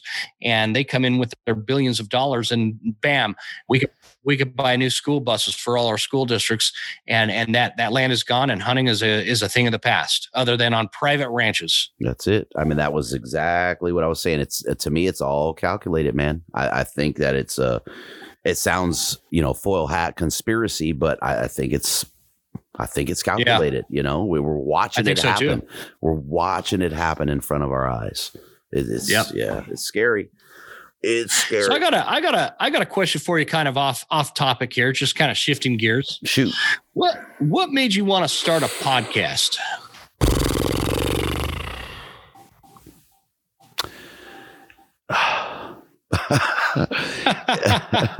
I'm, I'm tiptoeing. So I was listening to a podcast and I'm going, this is great, right? It's it's great to hear these big names, if you will, or these, you know, these flashy stories, if you will. But there's yeah. so there's so many more stories. Um, it, you, you, talk to somebody if you go to a trade show or something, and you talk to somebody, or just you know in in you know a sportsman's warehouse or whatever, and you talk to somebody about hunting, and you you know you start sharing this conversation, and you you both light up, right? And and you know, you're lighting up from their conversation and they're telling you about a hunt and vice versa. And it was it was to the point where it's like, man, you know, I, I want to hear more than these 10 stories. I want to, how can I, how can I hear this? How can I live this all the time? How can I be a part of this? Um, you know, it, I'm in yeah. California, man. I don't, there's not much contact with hunters, right? Um, so that was part of it and it was just like okay how how can i how can i do this? You know?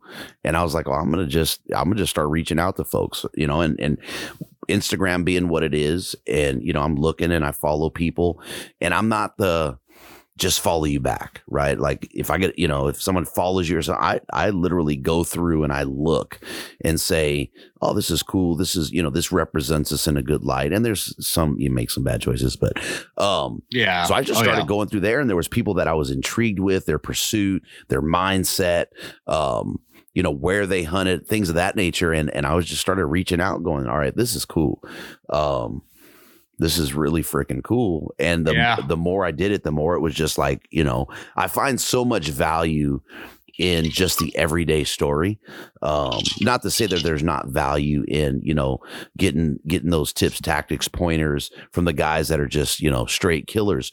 There's a lot of there's a lot of folks that are just monsters on the mountain that are you know semi recluse that you never even that you never even hear about exactly right? that's and that's yeah. that's where to me that's where the story was at right it, it was more relatable to my pursuit um than the others you know i I, yeah. I you know i can't i'm not going and you know and there's nothing wrong with it um i'm not going and and you know getting governor tags and things of that nature. Not to say that's what everybody does, but just, you know, to drive my point home, the everyday stories is really what intrigues me.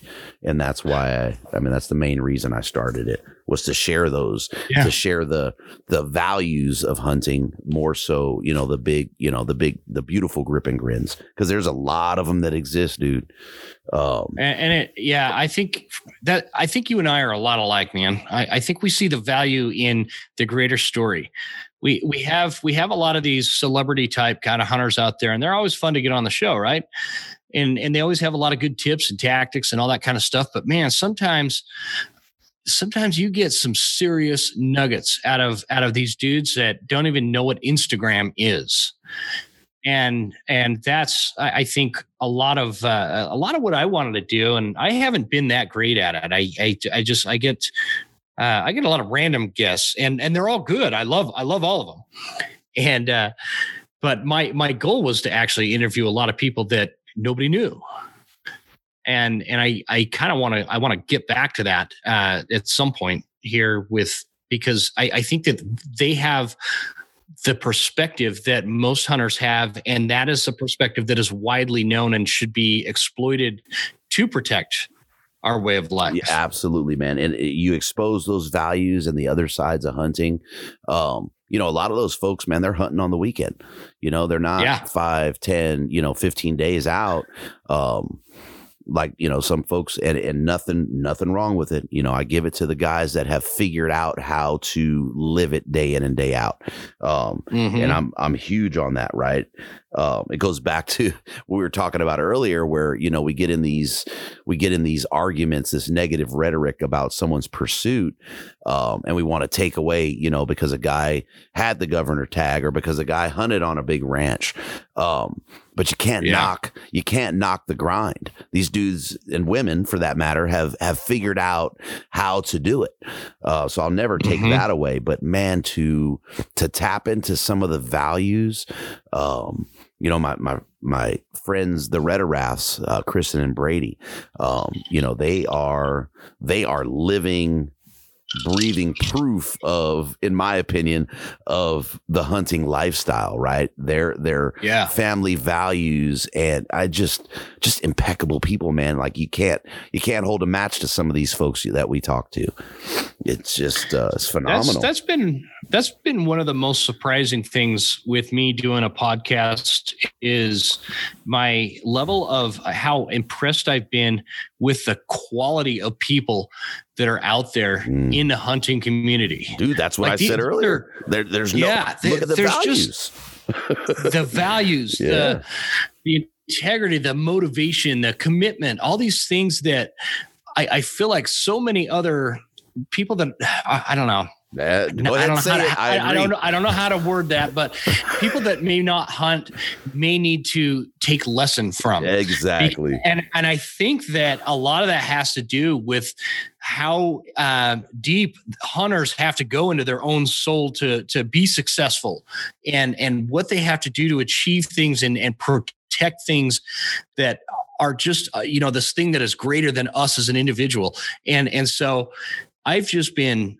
I, have just been overwhelmed with my level. Of, I know we were talking smack about some of the hunters that go out there and, uh, you know, they litter, they leave trash, they uh, stack rocks, they they do all this this stuff that that we don't we don't take super kindly to. But uh, I, just from my perspective, I've just been really impressed with the the the caliber of people in within the hunting community. And and I just I love I, I every time I record a show, I'm, I make a new friend. Yeah, absolutely. It's it's almost sometimes I think about it, right, and it's like it's almost a little weird sometimes. I know, you know, seriously. and I I deal I deal with ten times as many people in my day job, and and I just I've I never had that level of like respect and connection and and and how impressed I was and all that w- with within my day job. You know, it's just it's it's just it's a whole new level in, in the hunting. Oh, it's hunting it's world. Ama- it's amazing. It's amazing. Yeah, I've I've literally sat back and go, man, is this kind of weird? Like I'm so enamored with this person or that person, but I, I, you just can't help it, man. And I'm gonna go back a little bit. What you were saying, you know that that people outside of the demographic they could use it and and one of the and I say that all the time. And one of the things that that strikes me um, is if you look at it right, hunting teaches us failure. If we don't learn anything else about the animals we pursue or about what we did. It teaches you how to fail and it's constant. Mm-hmm. And if you look around today, what what do we all what do most people complain about, right? Is participation flipping trophies.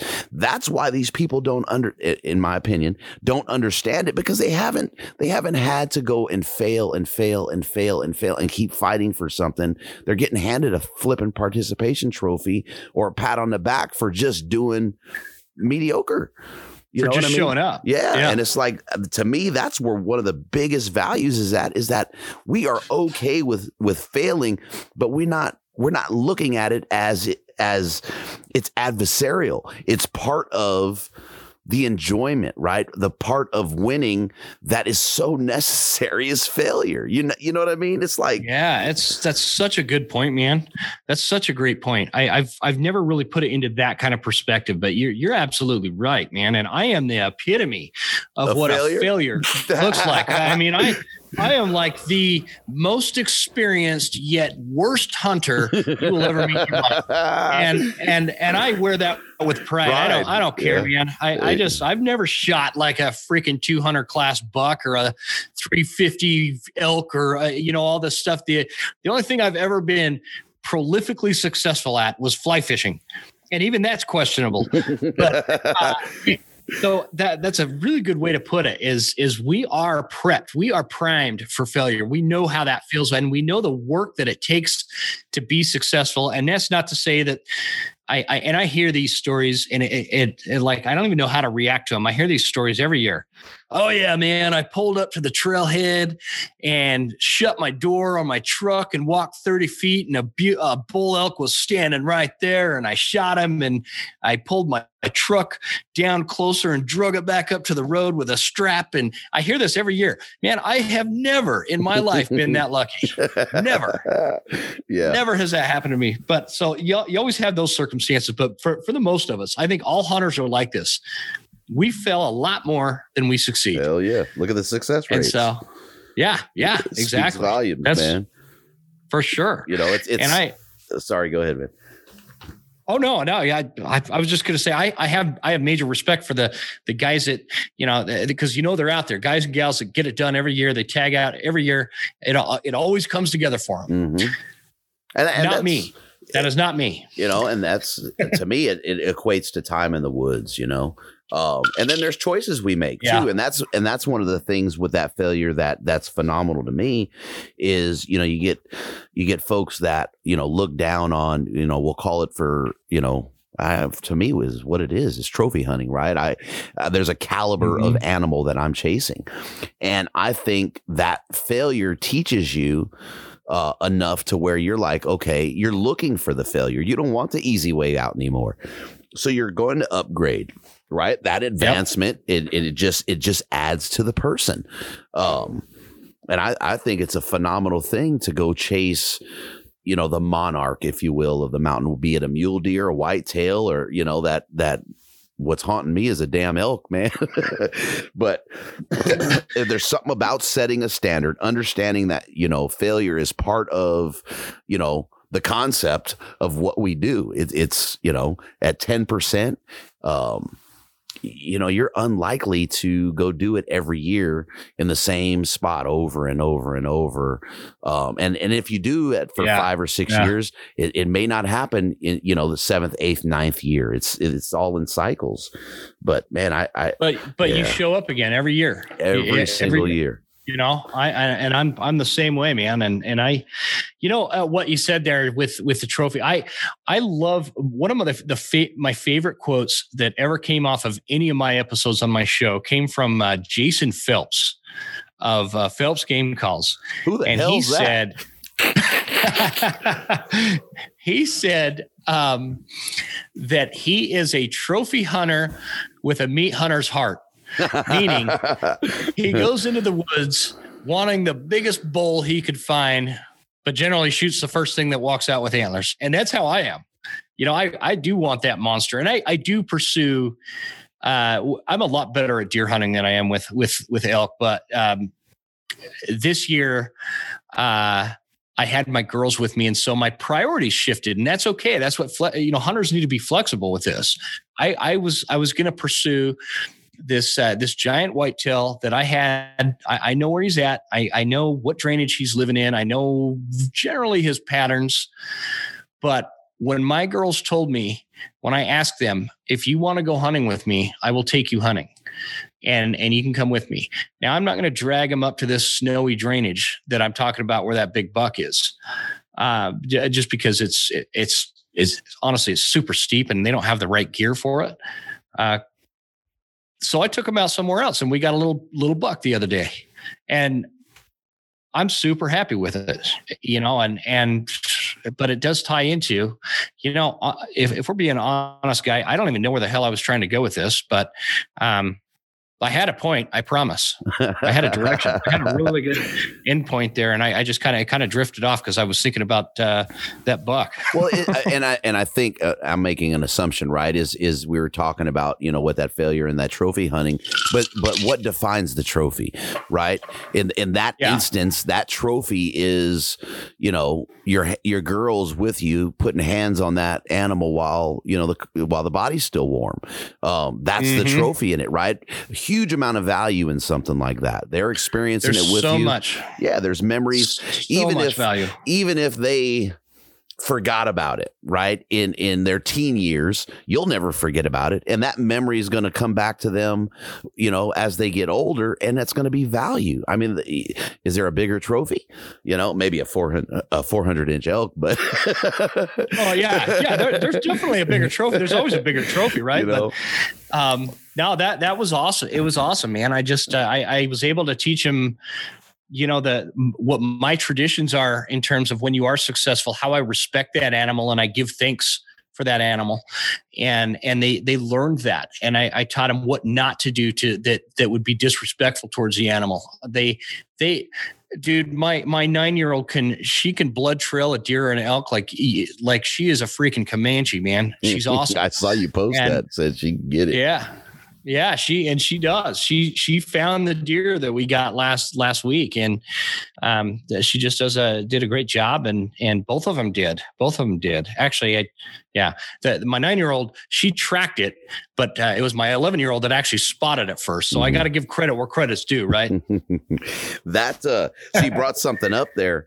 Um, you know, showing respect for that animal, right? And and I think there's a, a, a dichotomy, if you will, in that, right? What what's your opinion of of you know the famous grip and grin man with the tongue out, with blood everywhere?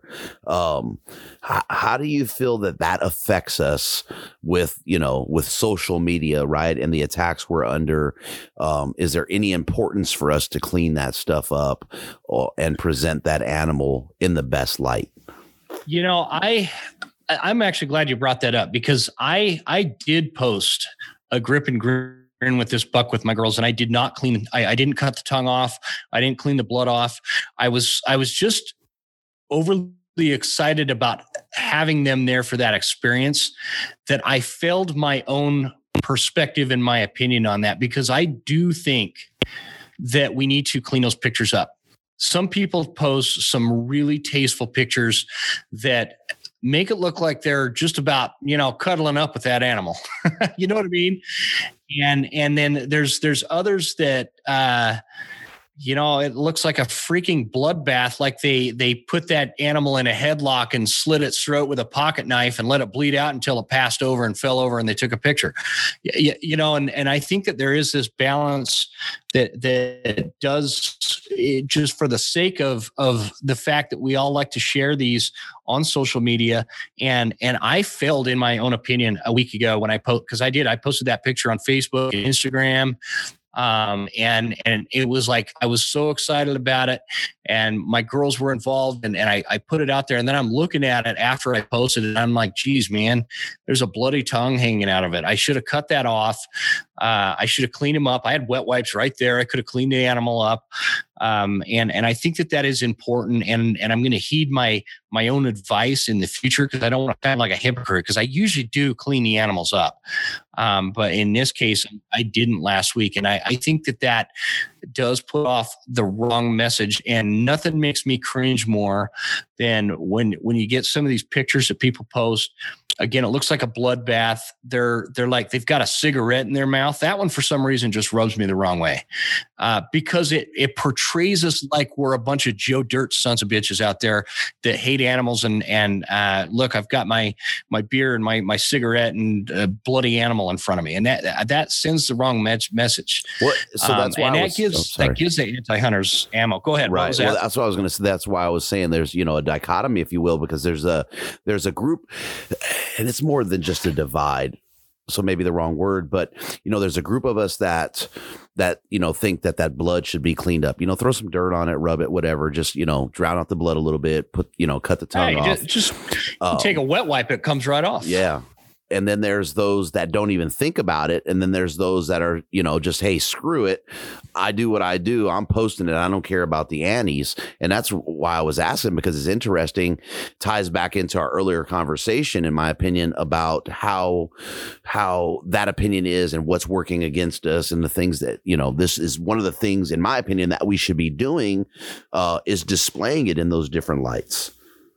Yeah, and I I don't want to pick on people that maybe maybe they just don't realize uh, because to you know you got to look at it from this perspective. I'm I'm uh, I'm now officially in my 40s. When I was a kid, when we'd go hunting, we were, you know, all the all the grown dudes that I was hunting with, they always had a beer. They were all smoking cigarettes, and they we'd we'd take a Polaroid camera out and and snap these pictures of of these deer, and they were covered in blood and you know all that kind of stuff. And so a lot of people, I think, they don't, you know, that's what we know. That's what we we've known growing up, and so but nowadays things are different. Now we have uh, an ever-growing anti-hunting movement, and and we have this the social media platforms that these pictures get seen by instead of you know uh, 10, 10 people, people, at Thanksgiving. They, they're seen by thousands, Thousands, and yep. and so that's I think where uh, you know there just needs to be an understanding. I personally I can care less if somebody cuts the tongue off or, and cleans the deer up, but I happen to know that like I have a family friend from from uh, Uh, you know, who's friends with my mom from years ago. And those kind of pictures infuriate her because she doesn't understand hunting at all. And she's not like anti hunting, but she doesn't want anything to do with it. And so when she sees a picture like that, it's kind of offensive to her. And and we can have the attitude of well screw them. I'm to this is my life. This is my uh, how I want to live and how I want to portray it and in your face and blah blah blah. You can take that route or you can you know do better with uh, you know I again you know do we need to clean up the deer completely or the elk or, or whatever? But no I don't think so. But just a, a, a bit cleaner maybe not the tongue maybe you know leave the leave the mullet you know get a haircut no i'm kidding about that you know what's fun? What's funny is I saw. I i love picking on mullets dude I saw a picture. Um, I want to say it was yesterday, and I, I can't remember the page. It was like one of those hunt meme pages, and there's a dude and he's laying there with the deer, and you know he has his tongue licking the deer's tongue, and i'll see that see i think that's bs I saw that and I was just like, you know, and, and yes, it's a meme page, but I think those are a detriment to us. Um, because they are it's not just our demographic seeing it. And when someone else sees it, even it being a meme, oh, look at this is how they are, how they are, not this How- guy, yep. right? We're, we're already roped into the crap. So the, the first psychological study that I could find on hunting, on hunters in particular, is from 1973. Okay. 1973, they started evaluating the psychology of hunters. That's as far back as I could find it. I'm sure it exists earlier than that. I haven't got that far in. The one that I've been reading on more than most is as recent as 2017. And what they did is they went into social. They went and they picked out, you know, some forums and they're they're coming to their conclusions as to our mindsets based on post stories, facial expressions, um, key, you know, trigger words that we use. And, and this is how we're being lumped as a demographic. So when we, when we want to tell this great story that we understand, right? We have to understand that there's people that are and and some of these folks may not be against us, but everything I read, there is a a strong anti-hunting sentiment as as much as they know that you know what we do that consumptive recreation is necessary um, in conservation there's still this huge anti-hunting sentiment and they're trying to categorize us based on what we are displaying. and the reason that they're using social media and forums and things of that nature is because they feel like it's unbiased. Um, people talking yeah. unbiased, like the, you know, they don't have to hold back in these forums. So as we display this to each other, they're judging us because you know, who's who's telling them they can't be in there? These are public, you know, air quote public forums. So mm-hmm. as we mm-hmm. display this stuff, we're being we're being judged on on these displays and unwittingly, but we have to understand it's it's to our detriment if they have this anti-hunting sentiment. I think that they're uh, from from the hunting from from a hunter standpoint, I think that there is a serious lack of understanding as to the magnitude oh. of the scrutiny that we are under. Yeah, I, and, and, yeah. and, and so like that picture you were talking about where they're sticking their tongues he's sticking his tongue out with a with a deer tongue or whatever that's just foul anyway but um first of all that you're disrespecting that animal by doing that and and that animal died for you. And second of all the what do you think happens when the secretary treasurer of PETA gets a hold of that photo or the the marketing manager of PETA gets a hold of that photo and sends it out there. And you have some lady in some big urban area that doesn't get the humor of what you're trying to trying to do there. She sees that picture and before seeing that picture she wasn't necessarily for hunting and she wasn't necessarily against hunting. That picture in the way that like PETA is going to present it to her she is now going to be a donor to PETA and an anti-hunter. And so that is a huge uh I, I, think that's a huge miss on hunters' parts that that we don't we don't we don't pay enough attention to. We we have to open our eyes to that kind of stuff because we are, you know, the these numbers are all over the board, but hunters make up less than ten percent of the population in in the United States. That's so. Eh. Outnumbered. That we are outnumbered. We are outnumbered. Yep. That's not to say that 90% of, of Americans are, are anti-hunting by any means. A lot of people, I, I have a lot of friends that are, oh, I'd love to be a hunter. I'd love to go out and do that and do this. And I don't know where to get started. And and they spend their entire life um, wishing they were a hunter, but never do anything about it. Right. And and and that's okay. That's their decision. I'm not judging them for that. Um, but we we do have this this faction of America that is uh, absolutely against it, and they're working every day to make it more difficult for us to lead our lifestyle. And, and so when growing. we do stuff that feed, they're growing. They're growing. They are growing. Hunting is shrinking. Anti-hunting is growing. Yeah. And so that is enough to give me a lot of pause for concern.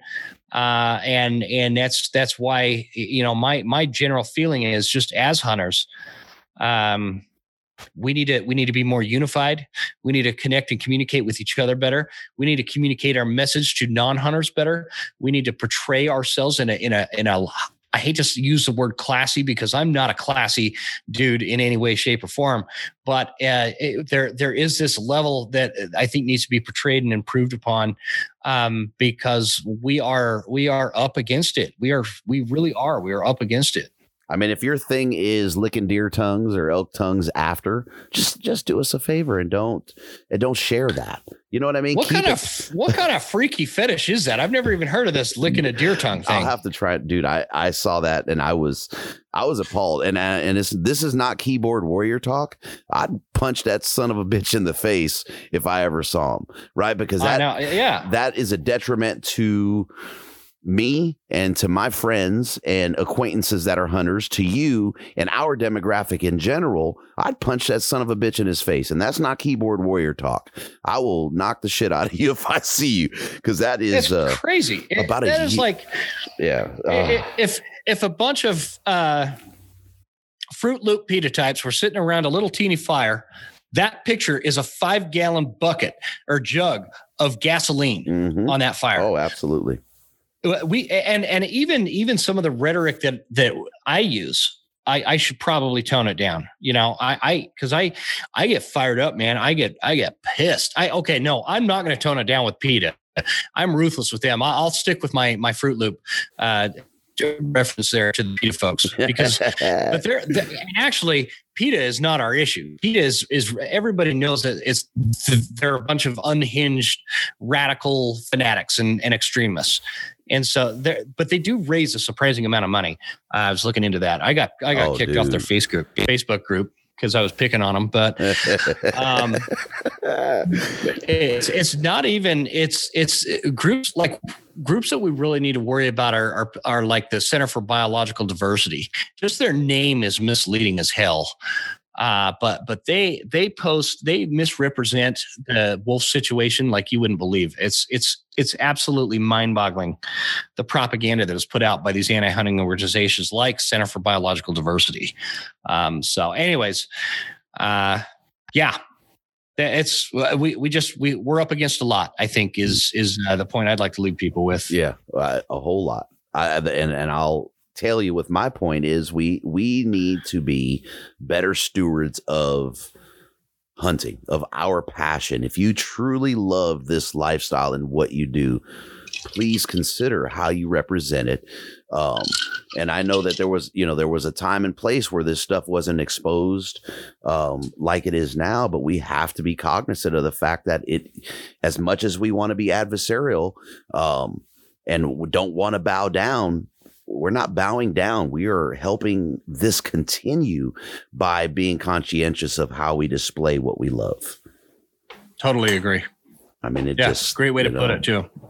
Um, yeah, that's a So it's a slippery slope we're on, man. It is a slippery slope. So, so I, I, I feel like I'm like taking up your whole night here, man. I, uh, this, the, you're actually a lot of fun to talk to. We should do this more often. Let's do it, brother. We can come up with some kind of monthly or something. I enjoyed the hell out of this conversation. Um, yeah, me too. You know, maybe we just tackle current affair or something. You know, something we see and yeah, yeah.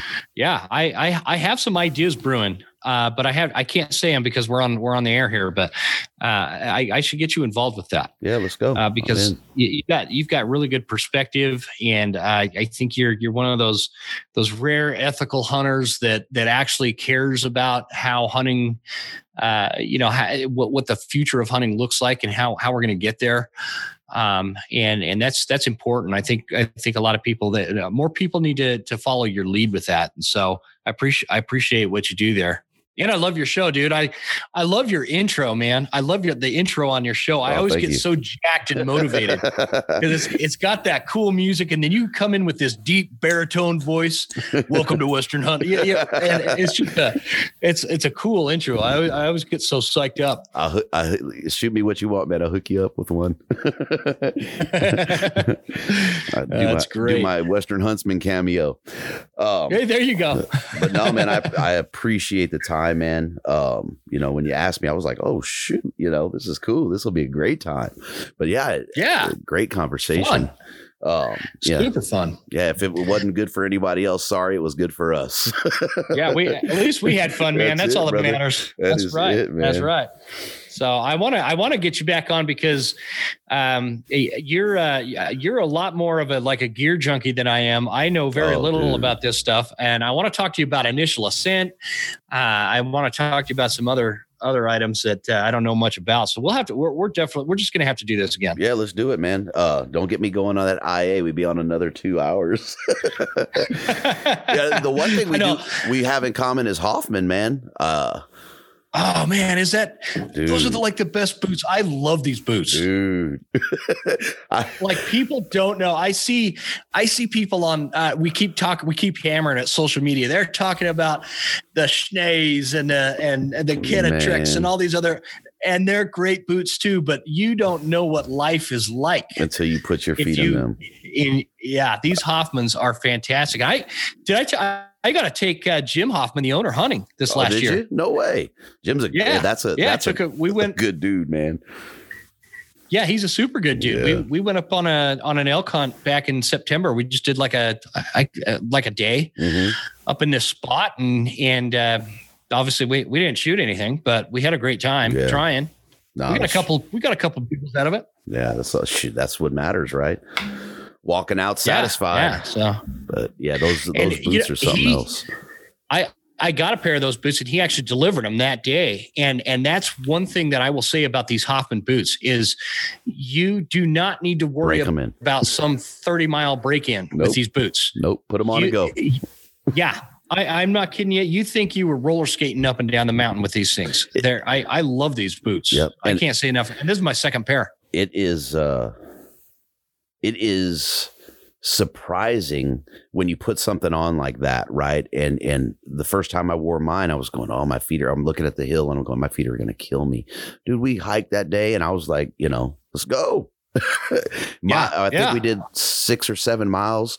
Most of it was uphill, and it was just phenomenal. I was so blown away that I mean, zero zero need for break in. It was just unreal, man. There is no break in. No. I think Hoffman and I, I mean, we only did like four and a half miles or four miles or something like that.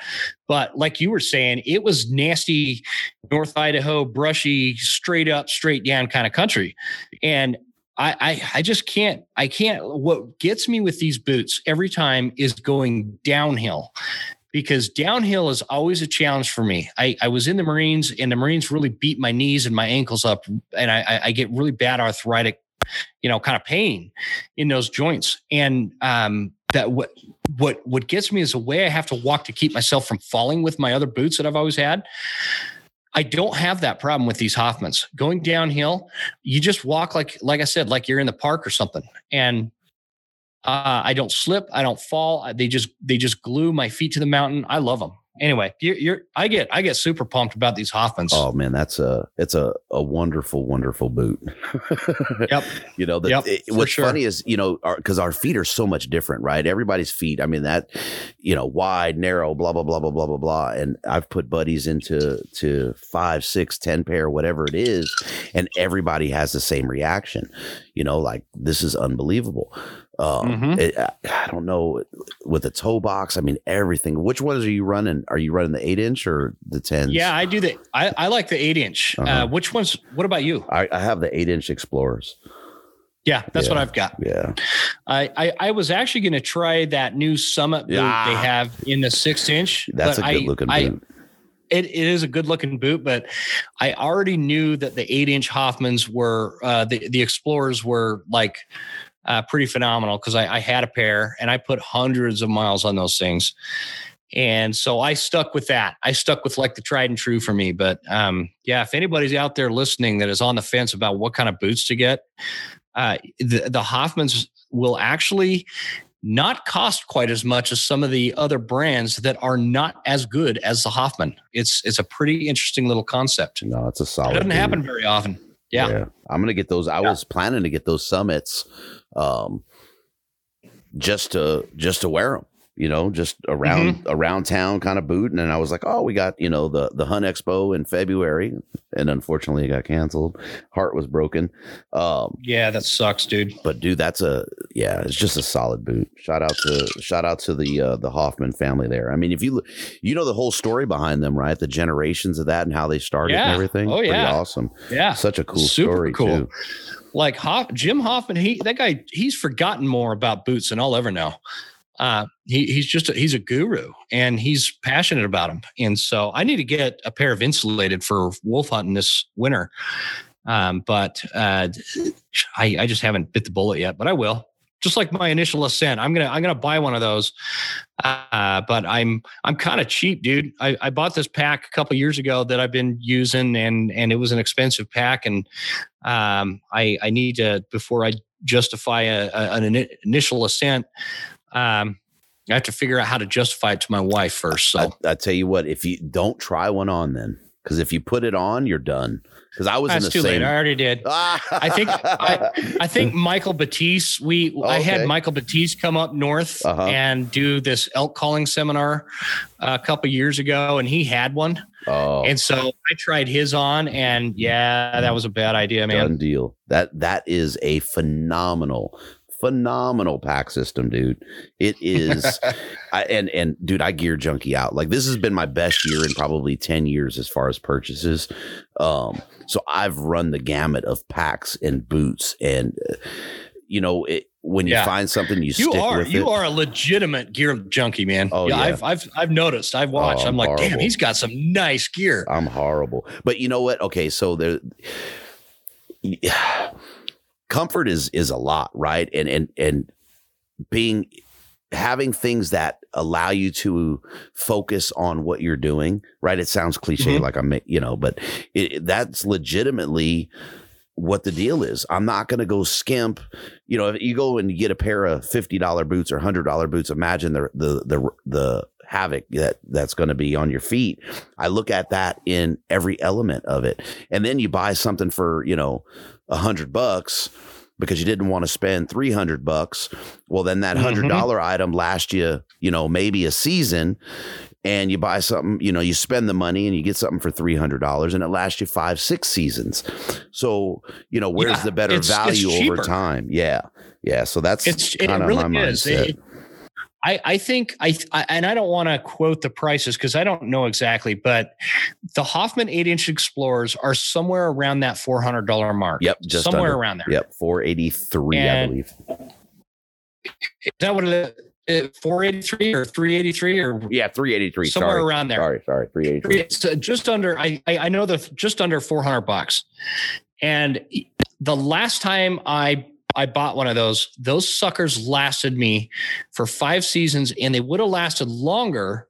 But I kept drying them out at night around a campfire, and and I didn't know that you weren't supposed to do that, and so. Yeah, yeah, totally, and and I know that now, but I, I, you know, I didn't know at the time, and so I was. I, that's what I'd do. I'd take them off and set them by the fire and let them let them dry off. Otherwise, I'd still be running those same ones. Uh, but and I put my boots through hell. So, uh, yeah, just a, anyway. $50 a year. is what's that That's that's less than fifty dollars a year. exactly? Yeah, it's it's so worth it. It's it the the initial purchase stings, but um, it's worth it. So, anyway, Cool, brother. all right, buddy. Let's let's keep in touch. Absolutely, and, uh, man. I, I'd love to. I'd love to get you on again, and and let's do this again. So, Absolutely, my pleasure, man. Cool. It was a great time. I, I appreciate the time. Yeah, for sure. And and for folks in my audience, I'm gonna I'm gonna link all of uh, all of Guy's stuff in the show notes, like the his website and his podcast and all that kind kind of stuff. I'd highly recommend you check it out. It's a great show. Thanks, and the same on my end. I'll I'll be pumping this one up um, on your end, man. I appreciate what you're doing, the message you're spreading, um, and then you know that you you've had some guys on there that have a knowledge base that is uh, impeccable, man. So I appreciate that. Appreciate that. So good deal. all right, brother. All right, brother. We'll talk to you soon, Thanks a man. bunch. Thank you. Talk to you soon. See ya. Bye. Thank you for listening. Follow Western Contours on Instagram, subscribe on YouTube, and sign up at westerncontours.com. Episodes are available on most major platforms Apple Podcasts, Google Play, and Stitcher. Subscribe, leave us a comment, and don't forget to hit that five star rating. We appreciate the support, and until next time, lay 'em down. We spend a lot of time preparing for our hunts, and how we fuel our efforts is key. Head over to valleytopeaknutrition.com, helping you perform optimally in the backcountry. Sign up for Mountain Hunter Box on our partners page. Mountain Hunter Box is a monthly subscription box for backcountry hunters. Receive quality hunting gear and camping gear at your doorstep every month. You can select the species you want to hunt and the method of take with three, six, and 12 month subscription options. Use Western Contours at checkout.